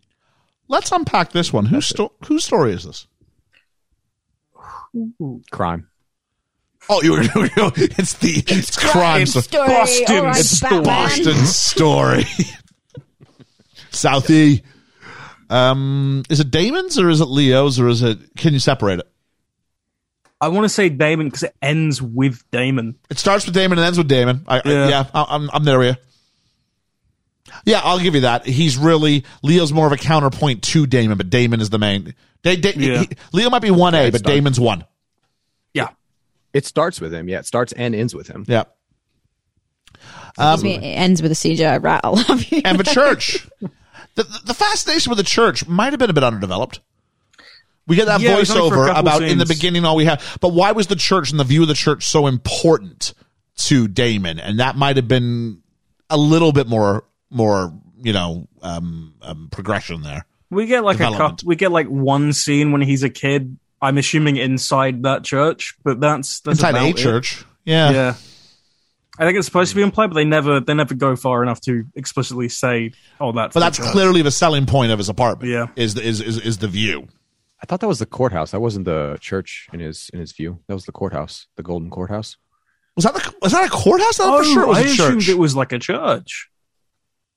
I'm pretty sure that's the courthouse. If I'm, if I'm, if I Ethan, remember you want to Boston you want to correctly. you want to check that one out, buddy? Yeah. I'll push the button on myself if I have to. That's all right. but Um, it, uh, nonetheless, though, it I think uh, I, I I do think the theme was intentionally both church and the courthouse were played. You know, it, it- I- I think it was effectively played because it was it was a background character. It wasn't like a main focus for that reason. Is that it wasn't a main focus in any of their lives. Again, crime was and lying was, and you know, gaining the gaining up uh, the ladder and, and grabbing status and pa- that was all the, Yeah. the main focus. So the church is a part of their community because the but opening not lo- one that they care about. the or that opening it's or a second line after I don't want to be a product of my environment, I want my environment to be a product Mm-hmm. of me. Great line. Is um in the beginning we had the church and that meant we had each other. exactly. Yeah. Yeah. So And now we don't have each other. We're eating each other. We're rat. You know, Yeah. we're rats. Rats. sling- sinking ships. uh so um should we talk about the role of women, Georgia? No, no. it's not worth it. I really thought actually I, I I really think the character of um Marjorie or whatever her name is. Roll of women, everyone. Sure. Madeline. Is no, I, I, I think it's ridiculously sh- underwhelming. She's just a comparison point for, for the two boys. Yeah. Like like like Leo goes in and just completely out analyzes her within five seconds. Not only that, she is an awful therapist. Oh, she's and an awful, therapist. human being. She's an awful therapist. Almost as bad as the one that's like shouting about someone's suicidal tendencies in the open office. yes, that's that's yeah, in lethal weapon. Yeah. We were wrong. Hermes was right. It is the Massachusetts Shut up, is it really? State House. Yeah. There's a mistake. I think I'm Got your back, Ian. well, we, we we we do try to offer the full experience when you come on as a BFF of the BFE, and that's clearly part of it. There. I got Ian once, and we got the buttons. All right. Well earned. Well earned. wow, I've seen that so many times. I, I, I, that's that's really that's really amazing. That's kind of. I, for instance, I just found out Hermes the other day. I've been singing the song, you know, "As the rains down in Africa. Oh, I've been singing that song wrong for like thirty years. Because apparently it's I bless the rains down in Africa. Yeah. I've been singing I miss the rains down Oh, in no, it's Africa. blessed, yeah. No, which, really? No, which makes sense because I'm no longer in Africa. I miss those rains. Oh, but you, you're blessing it because the. Why do Africa I bless is- them? How do I have blessing power? You're like, it's like hoping that there will be. It's like wishing for rain for Africa. Then why didn't you say wishing? Why you gotta say? Yeah, I, because I'm it with doesn't Ian. fit I as didn't well, even know. does I didn't I even know wished that was for the rain. lyric. Yeah, I thought it was I miss the rains because I'm like I've been to Africa. I miss those rains. What a beautiful place it is. You guys could. I could pull up the song now, and I could hear it say "wish." For the rains, and I would just believe that it was you guys were just pulling my leg this whole time. I have no idea. So, uh, so this is the, the the visual version of my of my missing rain in Africa. I think because I always visualize that ki- sort of golden gradient with like the church and and holiness. Yeah. I wouldn't. I mean, even, I would have I- even thought state building. I, I mean, I maybe it do- maybe it uh, previously was What kind uh, of- in the same style. That's really interesting. With his role then as someone who's clearly uh, subordinating um, justice and and you know just completely getting in the way of it taking place for him Sure, to have that's this local, I mean. fascination with it. Weird. Weird, Poetic, I guess. ironic. I mean, yeah, Yeah. yeah, I, I'd say it's the duality that uh, most of the characters are playing because it's the same question as uh, for Leo: is he is he actually an arm of justice, or is he ju- you know is or is he just another thug that thinks and wants to lie to himself, saying that he's an arm of justice? You know, it's interesting when he wants to take down the one guy uh, earlier in the movie. And he goes, "I know this guy. Th- th- These processors are going here," and they go, "Look, we're not here to get that arrest. We're here to bust Costello." And the idea about what it means to be a cop isn't necessarily get the bad guys. It means get the bad guy politically for for who who we're here for. Uh, on that note, favorite character Georgia. Uh, I don't, you can't vote for all three of Leo, Matt, and Wahlberg as one face. Well, I wouldn't because I don't like any of them in it. Um, I am going for um old dude on the go- golf court. Who's he? The one who's Alec Baldwin. Al Baldwin. yeah. Oh, really? I like him. Okay. Yeah. He's good in this. He's good in this. Yeah. He's the only com- comedic relief, I'd say. He, he is. Really. Probably The why I only like one. him. we saw in our research that uh, Dennis Leary was on the short list to play that role, and I really would have liked to have seen that. Oh no, wait, no, Dennis Leary was on the short list for Matt, uh, for Mark Wahlberg's part. My bad. Mel, Mel Gibson was the short. Mel Gibson was the short list for that one. That's right. Oh, Do you want to get? Oh, you can do some of that Three Stooges from Lethal Weapon again. Uh, Ethan, favorite character? I really, really like uh, Jack Nicholson in this because he's such a bastard. In his first l- couple lines, I go, "Oh, I'm gonna hate you for this film," and he does it so well. Even though his uh, His suggestions might have been a bit shit. His performance is fantastic. I want to though give an honourable mention to Mr. French because he's great. What do you do? Honorable, you can't, uh, Liam was banned from doing honorable mentions last week because he's just he's got on everybody's toes there. Uh, Hermes, Uh, that's a tough one too. I I'm gonna I'm gonna have to go with uh, Queenan. I really enjoyed Queenan. really? Martin, uh, Martin Sheen. Martin Sheen. Yeah, Martin Sheen. Ethan Martin. Yeah, yeah, I not, not almost said Michael Martin Sheen. Scorsese. Yeah, I almost said- On our most recent Doctor Who thing, Ethan mistook Ma- Michael Sheen and Martin Sheen, and he went, "No, no, not Martin Sheen, Martin Sheen." and I was like, "I know you think you're saying different things. You're really not." That's the sort of thing I, I would would- do. yeah, I, I almost said Scorsese, and I know it's not Scorsese, but Yeah. Martin and Martin. I, I get it. It's a tongue twister. Am I alone? I'm gonna go with Leo. He's good. He's great. I, I I- was always good though. you it's know? that like, bit with. I mean, if he, if he, Other than if he in Revenant. just if he just doesn't pick up the envelope and run out of the room, he probably lives. And there's just so many times you're like, he's so close, and you think he's maybe going to get. it. That's like that's the tragedy is the the minute he gets down for that job.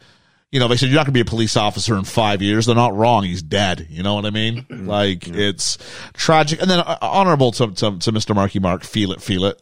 Big fan of uh, his performance in this film. Uh, favorite moment, favorite element?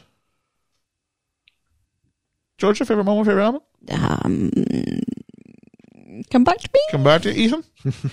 I Uh, I think it's just the mortality of everyone. There are a lot of films like this where um the the way that death is handled is it's like, oh, everyone dies but this person, but it every action feels justified in death. Like it's nothing like, oh, this is a big dramatic thing. It's so sudden and so realistic that it it's more effective than spending two minutes to grieve and be sad that they've just been shot. Yeah. Hermes. uh, favorite element. Or moment. Yeah, I would. s- Favorite moment is is the uh, Dignam in in the in the apartment when he opens the door. Yeah, it's a great moment. Got it. It's got it. But it, there's so many to choose from. It's hard. To, it, it really is. Favorite favorite elements got to be that. Uh, I, I agree with Ian on that. It's got to be that con- that just very direct, realistic point of no. This is this is about crime, and this is what happens with crime. You, you die, and that's that's all there is to it. Period. No exclamation point. Just period. That's it. Love it. Um, I guess who am mine? Frank Costello is an informant. Uh, from a story perspective, I kind of went, what now? I think it's kind of sloppily delivered here. So sloppy. so I'm going to go more for the showdown between Damon and Jack. So I'm going to combine the fact he's an informant with the fact I did not expect Jack to die. Not, Not at like that, that as point in well. the movie. This is very Cohen Brothers, where I'm like, this guy shouldn't die yet. He's supposed to die later, and later you find out he's not really the big bad of the movie after all. Um, so I thought that was quite uh, interesting as far as moments. My favorite element, um, it's it's just it's a bit of a boys' film, I think, but it's very gritty, and I do like the violence mixed with the drop uh, kick Murphys dropped in with. Um, yeah, I mean, you could look at this and you could argue with me it's toxic masculinity, or you could argue it's just archetypal masculinity and it's fantastic. And I'm kind of gonna go. I think it's that. Um, yeah, I mean, the Oscars can be, f- uh, you know, often get these things about great films about feelings. And I just love that this year it was about it's just about shooting everybody in the head. Such is, which is funny because when uh, Damon's in his um, training montage at the start of the thing, they're explaining how like a bullet wound to the head and how it impacts the skull, and like almost every character in this movie dies due to a bullet to the head. I think it's great. I couldn't think of anything else. I think it's great. Uh, or, you know, oh, well, I don't know. If I was to do most shocking, mo, mo, okay, let's do this one most shocking death. I'll start Queenan. Yeah, because he's the only one that doesn't get shot in the head. So I you did can't see it not coming. expect Queenan to be, out of all the things, thrown out of the, thrown over the building was not one of them. And when the blood hits Leo, Yeah. I had the same Oh. feeling as, as that Leo has on, on in that specific scene of Yeah. just utter shock and amazing, you know. And I was yeah, that that definitely. But I'd still go with Leo though. I didn't see Leo go. Uh, Nobody Leo, saw it actually, when that Leo and the doors elevator open. That whole sequence is really amazing. He layers it. Uh, Scorsese layers it so well with all with every character with every Because you- scene.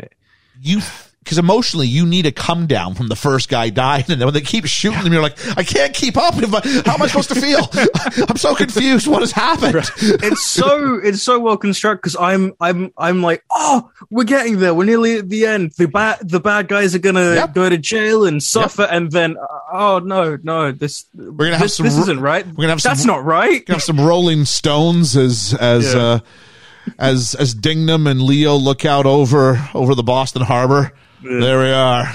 It's just They have a a shadow away. It's just a shadow away. I love it. It's, Gro- it's, it's perfect. Georgia, let's go. I- I'll give you the time. For, oh, did you have a favorite moment relevant, by the way? I quite like the music. There we go. Grumble.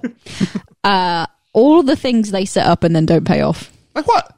like the envelope, like The envelope is a big one. Yeah, 'Cause I don't there's think she several goes things back we've to spoken it. About yeah, Yeah. like it's just a bit And the fact that she doesn't turn him in. yeah, Yeah. What do you mean the envelope? The, the envelope that he gave to The- Madeline? yeah. The one that Leo gives to her. That And it's she like, writes- Don't open it. Costigan or whatever Yeah. on it. Yeah. yeah that's that's uh it, it does conclude that uh dignam is who receives that that's how dignam knew that matt damon was the rat because he has the tapes of of Co- Oh, does he uh, have that in his? Costigan. How do we know that? Does he have it in his hand? no but that is isn't that not what he says if something happens to me then you open it when something happens to him how else would dignam have known because Dingman's been watching. Oh, right. everything She's been the to whole his time. funeral. No, you're right. She's been to his funeral. she was I at the just don't funeral, get but it. how else would dignam I don't like this. like film. dignam wouldn't have the information as to who the rat on the inside of the police department was It- it- You're you right, know, you're he right, didn't no. know that it was two or anything 100% right. There's a mistake. I think I made. It's two. Jeez. I've seen it a lot. Hmm. You It's have. good. It's okay. It A wasn't lot. obvious enough. I don't like that there's all shooting. I don't like that everyone's like, bang, bang, you're dead, crime, woo! I just, ugh, What do it's- you want? it's, a- you- wait, it's a boys' film. Do you and want I to don't be like, it. Batman, where it was like bang bang, he's dead? Oh no, wait, Michael Keaton's sitting up again. At least that's more I- interesting. I grew up in a house with with five sisters, Georgia, and that is exactly how they always described it. With my dad and my brothers and I wanted to watch Braveheart, Departed. They're like, "Oh, it's a boys' night. How All many right, we're gonna kids go watch." were something." in your family?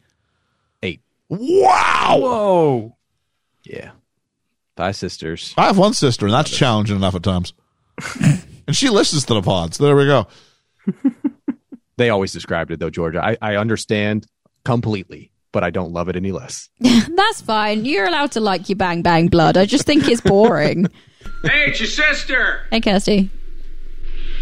Okay, so, um, oh, what do I have here? Um, oh, we were doing grumbles. You just got started on yours. No one else got started. Oh, yeah, I, I could keep going, but I feel like it's we're already, already at three hours. So uh, uh, there's a bit of, like timeline hooey, but like you said with the the like three promotions during the interview, that it's a bit fleshed out, and then it's a year. That's like just a little bit of a confusion that I can pick up Hmm. like afterwards. It was just not fleshed out for me. All right, um, Hermes. Uh, the only one, and I've always had it since the first time I saw it, was the was the remix or adaptation, whatever you want to call it, of "Comfortably Numb." I Oh, don't know really? what, what band, say- but that is the worst music I've ever heard. Is it the Stones doing it? I think it's the Stones doing comfortably numb. I don't know. I don't even want. I never looked it up because I I try to I try to ignore that small part of uh, otherwise perfect mu- movie. Is there anybody in there? Uh, I'm going to go with this. Why is Queenan meeting him on top of a building when we've learned they meet under bridges? you know, places you can't get trapped. He's literally going, we, we can't do anything. They're coming up. You got to go down the fire escape. Like, there's, there's no there's no safety at that point. So that would be my issue would be uh, really silly locations to have your meetings with your CI. Um, anybody's best role ever? Best role ever? I'm going to say no, but I haven't seen many films, so and I can't tell who's who anyway. Oh, I forgot what I put Leo. This is right up there for me for Leo. Leo is good in this. And I think Damon. I've seen Damon. in Wahlberg. some- uh, yeah. Yeah, they're all good. Yeah. I preferred Wahlberg in Uncharted. You you take that back. I've not even seen it, but you take that back. I preferred Uncharted to Don't. this film. Oh, Don't jeez. see it, Ethan. You could pass. You could definitely skip It's not, that. one. I, I think I said it was a skip it. I, I, I think I said it was a stream it if it eventually becomes available to As you. as a person who loves the Uncharted games, I'm scared of this film. No, no, it's it's, First it's, one I played on PS3. it's it's all right as far as a movie goes, It's but fun. I, I think if you're a fan of it, actually, I think of the video game, I think it may actually, I think it's better for casuals than probably people who are familiar with the gaming franchise, because That all you can doesn't do is surprise get me. ticked off. Yeah, I, mean, I was ticked off for the casting choice already. Where's his mustache? Yep. Yeah. Hmm. Um, Yeah. I think Ethan. I think it's it's it's that time. Never wanna act my age. What's my age again? What's my age again? All right. Thanks to Moonlight Social for our age game ditty. Ethan, what do we got? Well, we start with Leo DiCaprio. Oh, 26. 29. Hermes? 31. Bang on the money, thirty-one. Wow. I, And we I got- thought of I thought of Titanic. Sorry. Oh, there's the eight. All right. Got it. We got uh, Marky Mark without his funky bunch. Feel it. Feel it. Um, I have no idea what you're referencing. Oh, You've there's done a s- that like eight times. he looks like John Cena. He's like shirtless in a warehouse. Oh, I wish I had the. It, I'm so oh. confused. We, we will definitely watch it. So that's got to be the outro music for this. and he's like this before he was an actor. He was like this like like hip hop star Mm. because his brother was in New Kids on the Block, and then he was like that was Donnie Wahlberg, and he was his little brother Marky Mark Wahlberg, and he had this like the girls were going, "You give a good vibrations, boom boom boom, you got that sweet sensation." He was just, feel it, feel it. I wish I hadn't asked. It looks just Yeah, like John no. Cena. It's so great. it's so great. But you can't see you're an him. you can see Marky Mark. It's a factory and there's water everywhere, if I recall correctly. Don't do it. Don't do it. Save yourself. save yourself the time. Don't do it. Um, okay, so back to Marky Mark. Uh, I'm going to go with he's 37. 38. Thirty-five. Thirty-five. Wow. Hermes is cheating. I promise I'm not. and then we got uh, Matt Damon. Oh, um, I'm going to guess whatever Hermes says. 36. Well, it's 2006, and when did he do Goodwill Hunting? So he's got to be a, a little older than Leo. 34. I'm actually going to go ahead and guess, and I'm going to say he's 32. Oh, so thirty-five. Wow, again. wow. Damon Wahlberg. Uh, between the two of you, actually. Oh. Uh, and then we have Jack Nicholson. Oh. I think I know this. So I'll go Isn't this last. One of his last ones too. 56. Well, he- Tor- Eh, he's got some more. Uh, you said what? definitely towards the end. 56. Okay. I haven't got this. I think he's slightest clue. 71. Yeah, I was gonna say 70. Yes, I can't do one 70. Just say 70. You guys were close. He's sixty-eight. Okay. He's looking good for 68 in this. And then finally we have Vera Farmiga. I don't know. 28. What? a- I'll just storm out of the room and let her follow after me and throw pills in my hand, and then ask her out. Um, thirty-one. 33. Oh, right between the both of you, thirty-two. Yeah, I had a pretty crappy. Ra- Hermes owning this. well done on. I'm the usually not very good at, at the age game either. Uh, let's go for the critics, Georgia. What did our critics have to say? Yeah, so we have got uh, Ryan Gilby from New Statesman says uh, plausible psychological scrutiny loses out to shot after shot of brains being splattered. And boy, do you get a lot of brains for your buck. It's just a shame that they're all on the walls and not in the script. Can you tell why I chose that one? Um, then we have got um, Stanley Kaufman from The New Republic says, Is Scorsese desperate? This screenplay has the scent of it, as if he's scraping for material to feed his basic film filmic interests.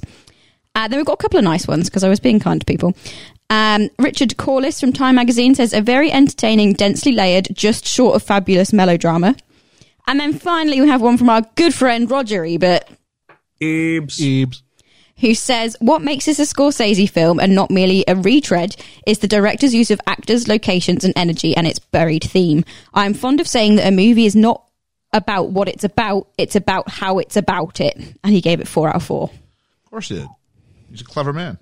Nah, All right. I never rated him. Uh, I put out the fleece just in time to give George a chance to look up any Patreon sort of votes I we thought do we were have. doing that. no, no, we're going to let them read it, and then we're going to no, no, still read out what we have.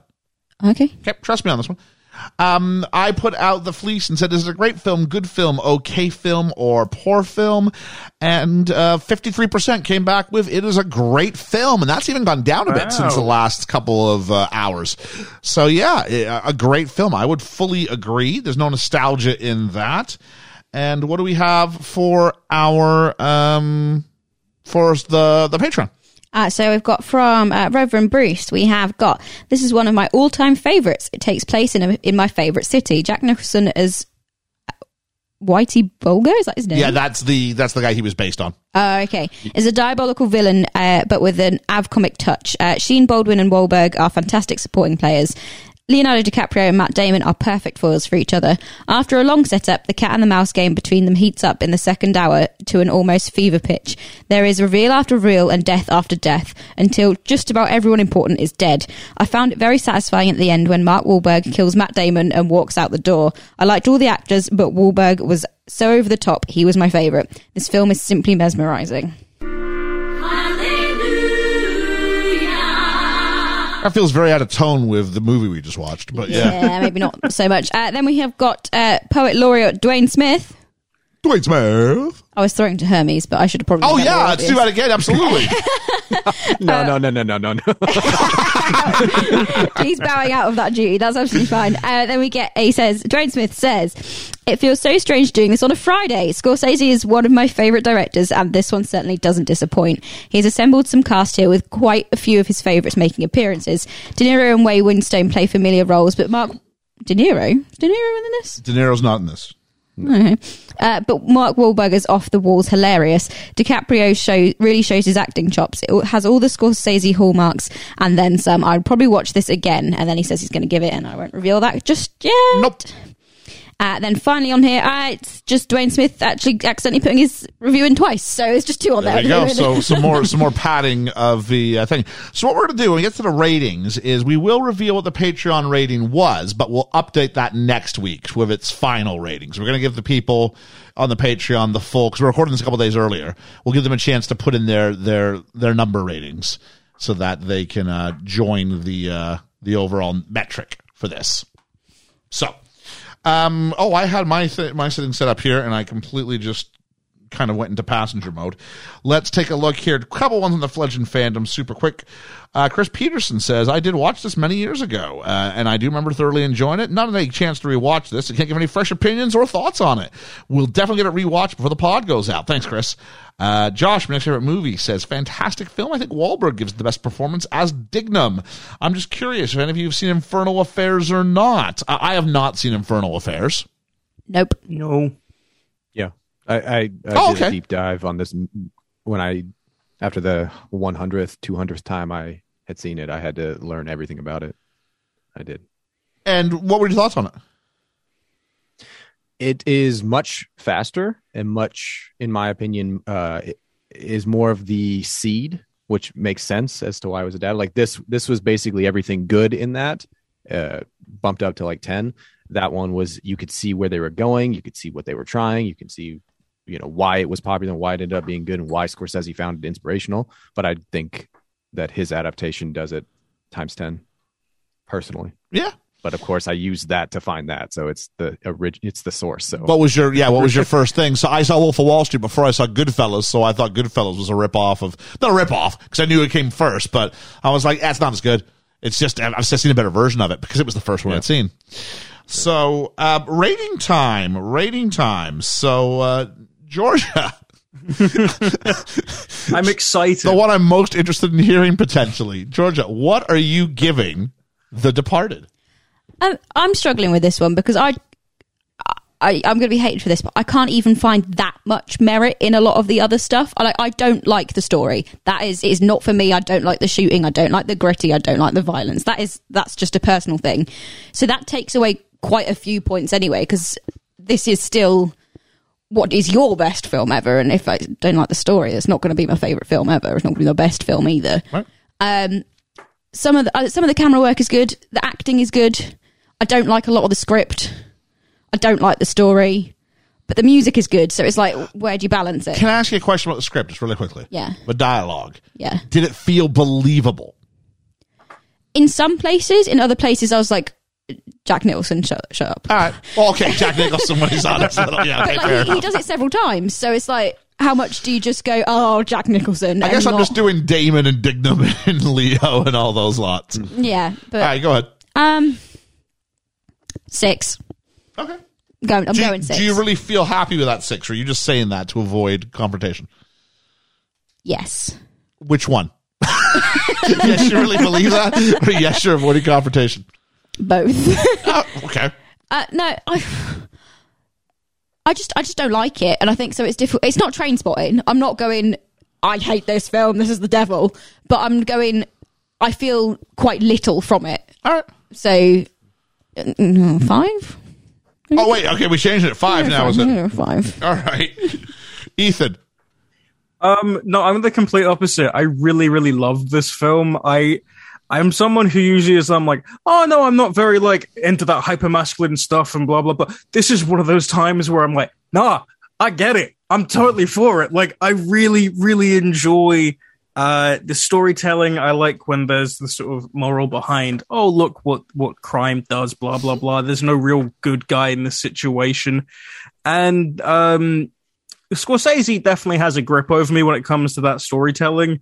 Uh, even with like a couple of my issues with with like how the timeline kind of skews around, but some great performances. I actually like the dialogue, and eh, there is emotion in this where I'm really gripped at the edge of my seat. That when when DiCaprio does get shot in the head, I feel like I've really lost. Like I feel I've lost the battle here.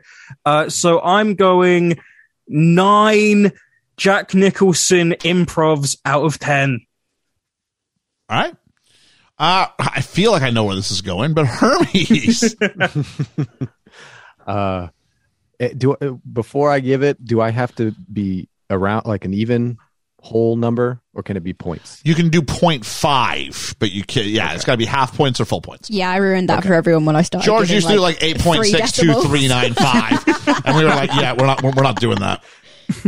Just a slight callback is all. Just a slight callback. Uh, yeah, I'm gonna.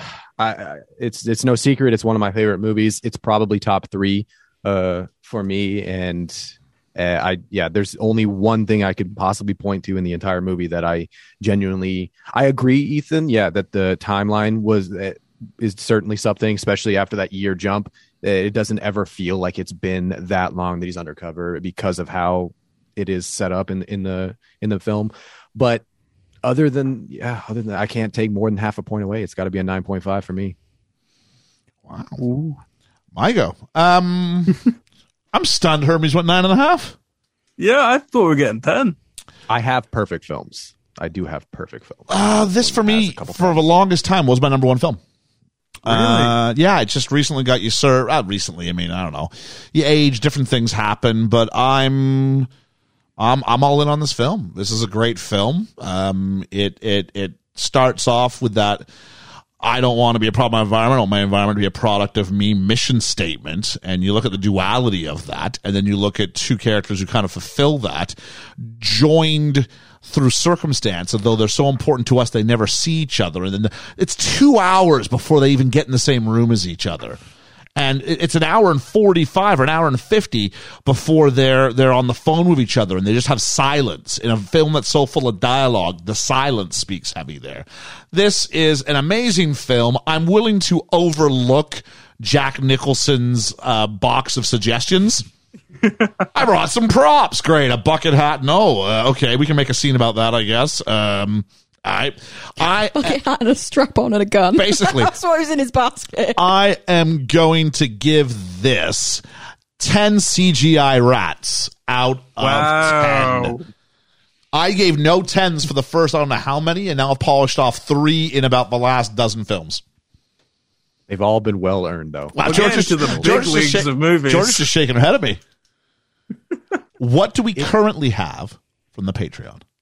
Uh, it's around nine. Oh, really? Yep. Whoa. Oh, we're in some we're in some we're in some high numbers here. I might have to lower mine just to like. no, we don't do no, I'm messing. I'm something messing, we I'm don't do at messing. the BFE is we I'm do not do messing. strategic strategic voting because it's, it's, a perfect it's such it's it's it is a perfect film perfect film. outside of the the comfortably numb adaptation I'm not as bothered by outside. that. Yeah.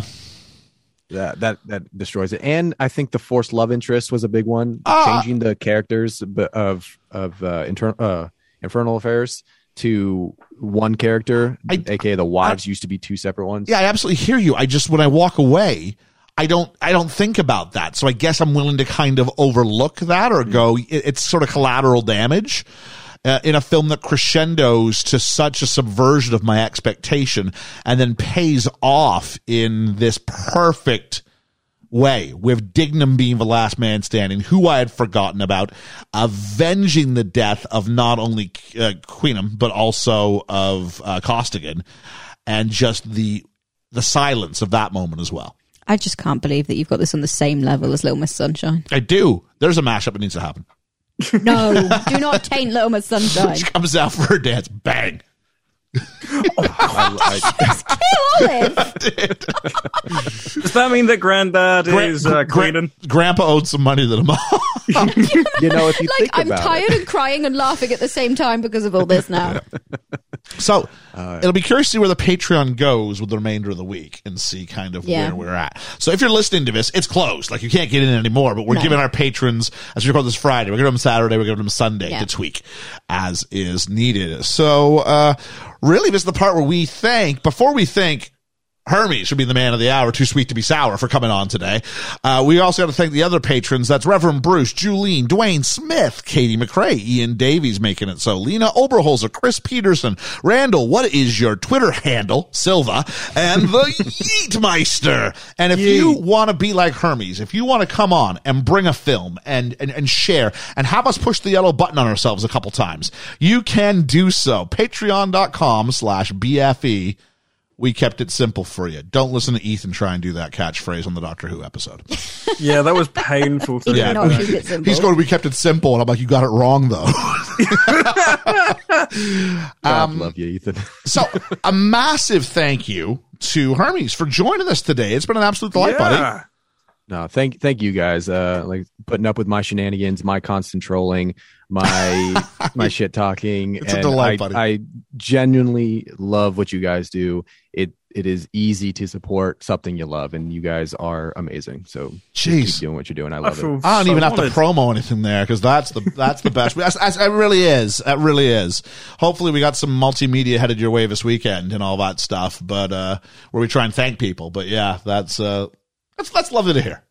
Yeah. Almost certain Hermes picking The Departed was his biggest troll yet against me.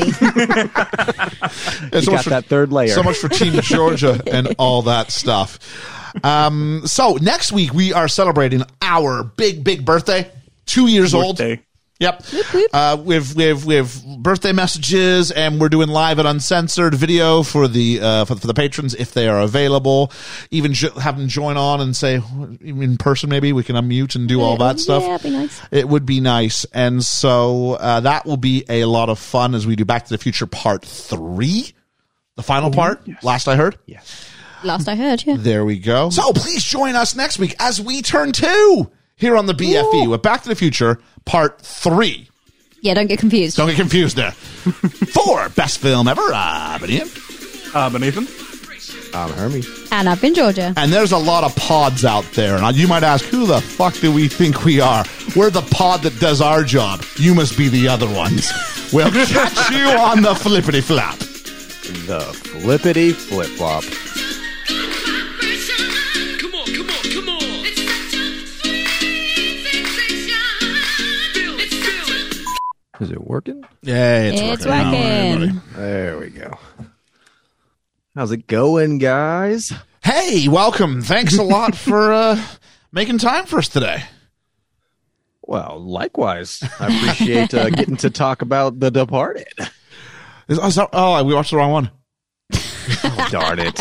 There I go again. We watched uh, Hot Shots Part 2.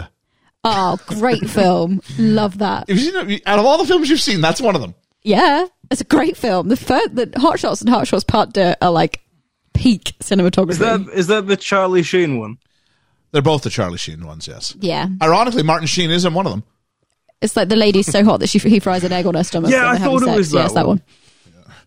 All right, uh, Hermes, I just want to check your levels, buddy. Can you just go ahead and just uh, talk for like t- five seconds for me? Talking for about five seconds for you, Ian. Uh, maybe this is one and two and three and four and five. Hey, the levels sound good, and uh, man, your audio quality is always always good. You know what's helped? Thank you.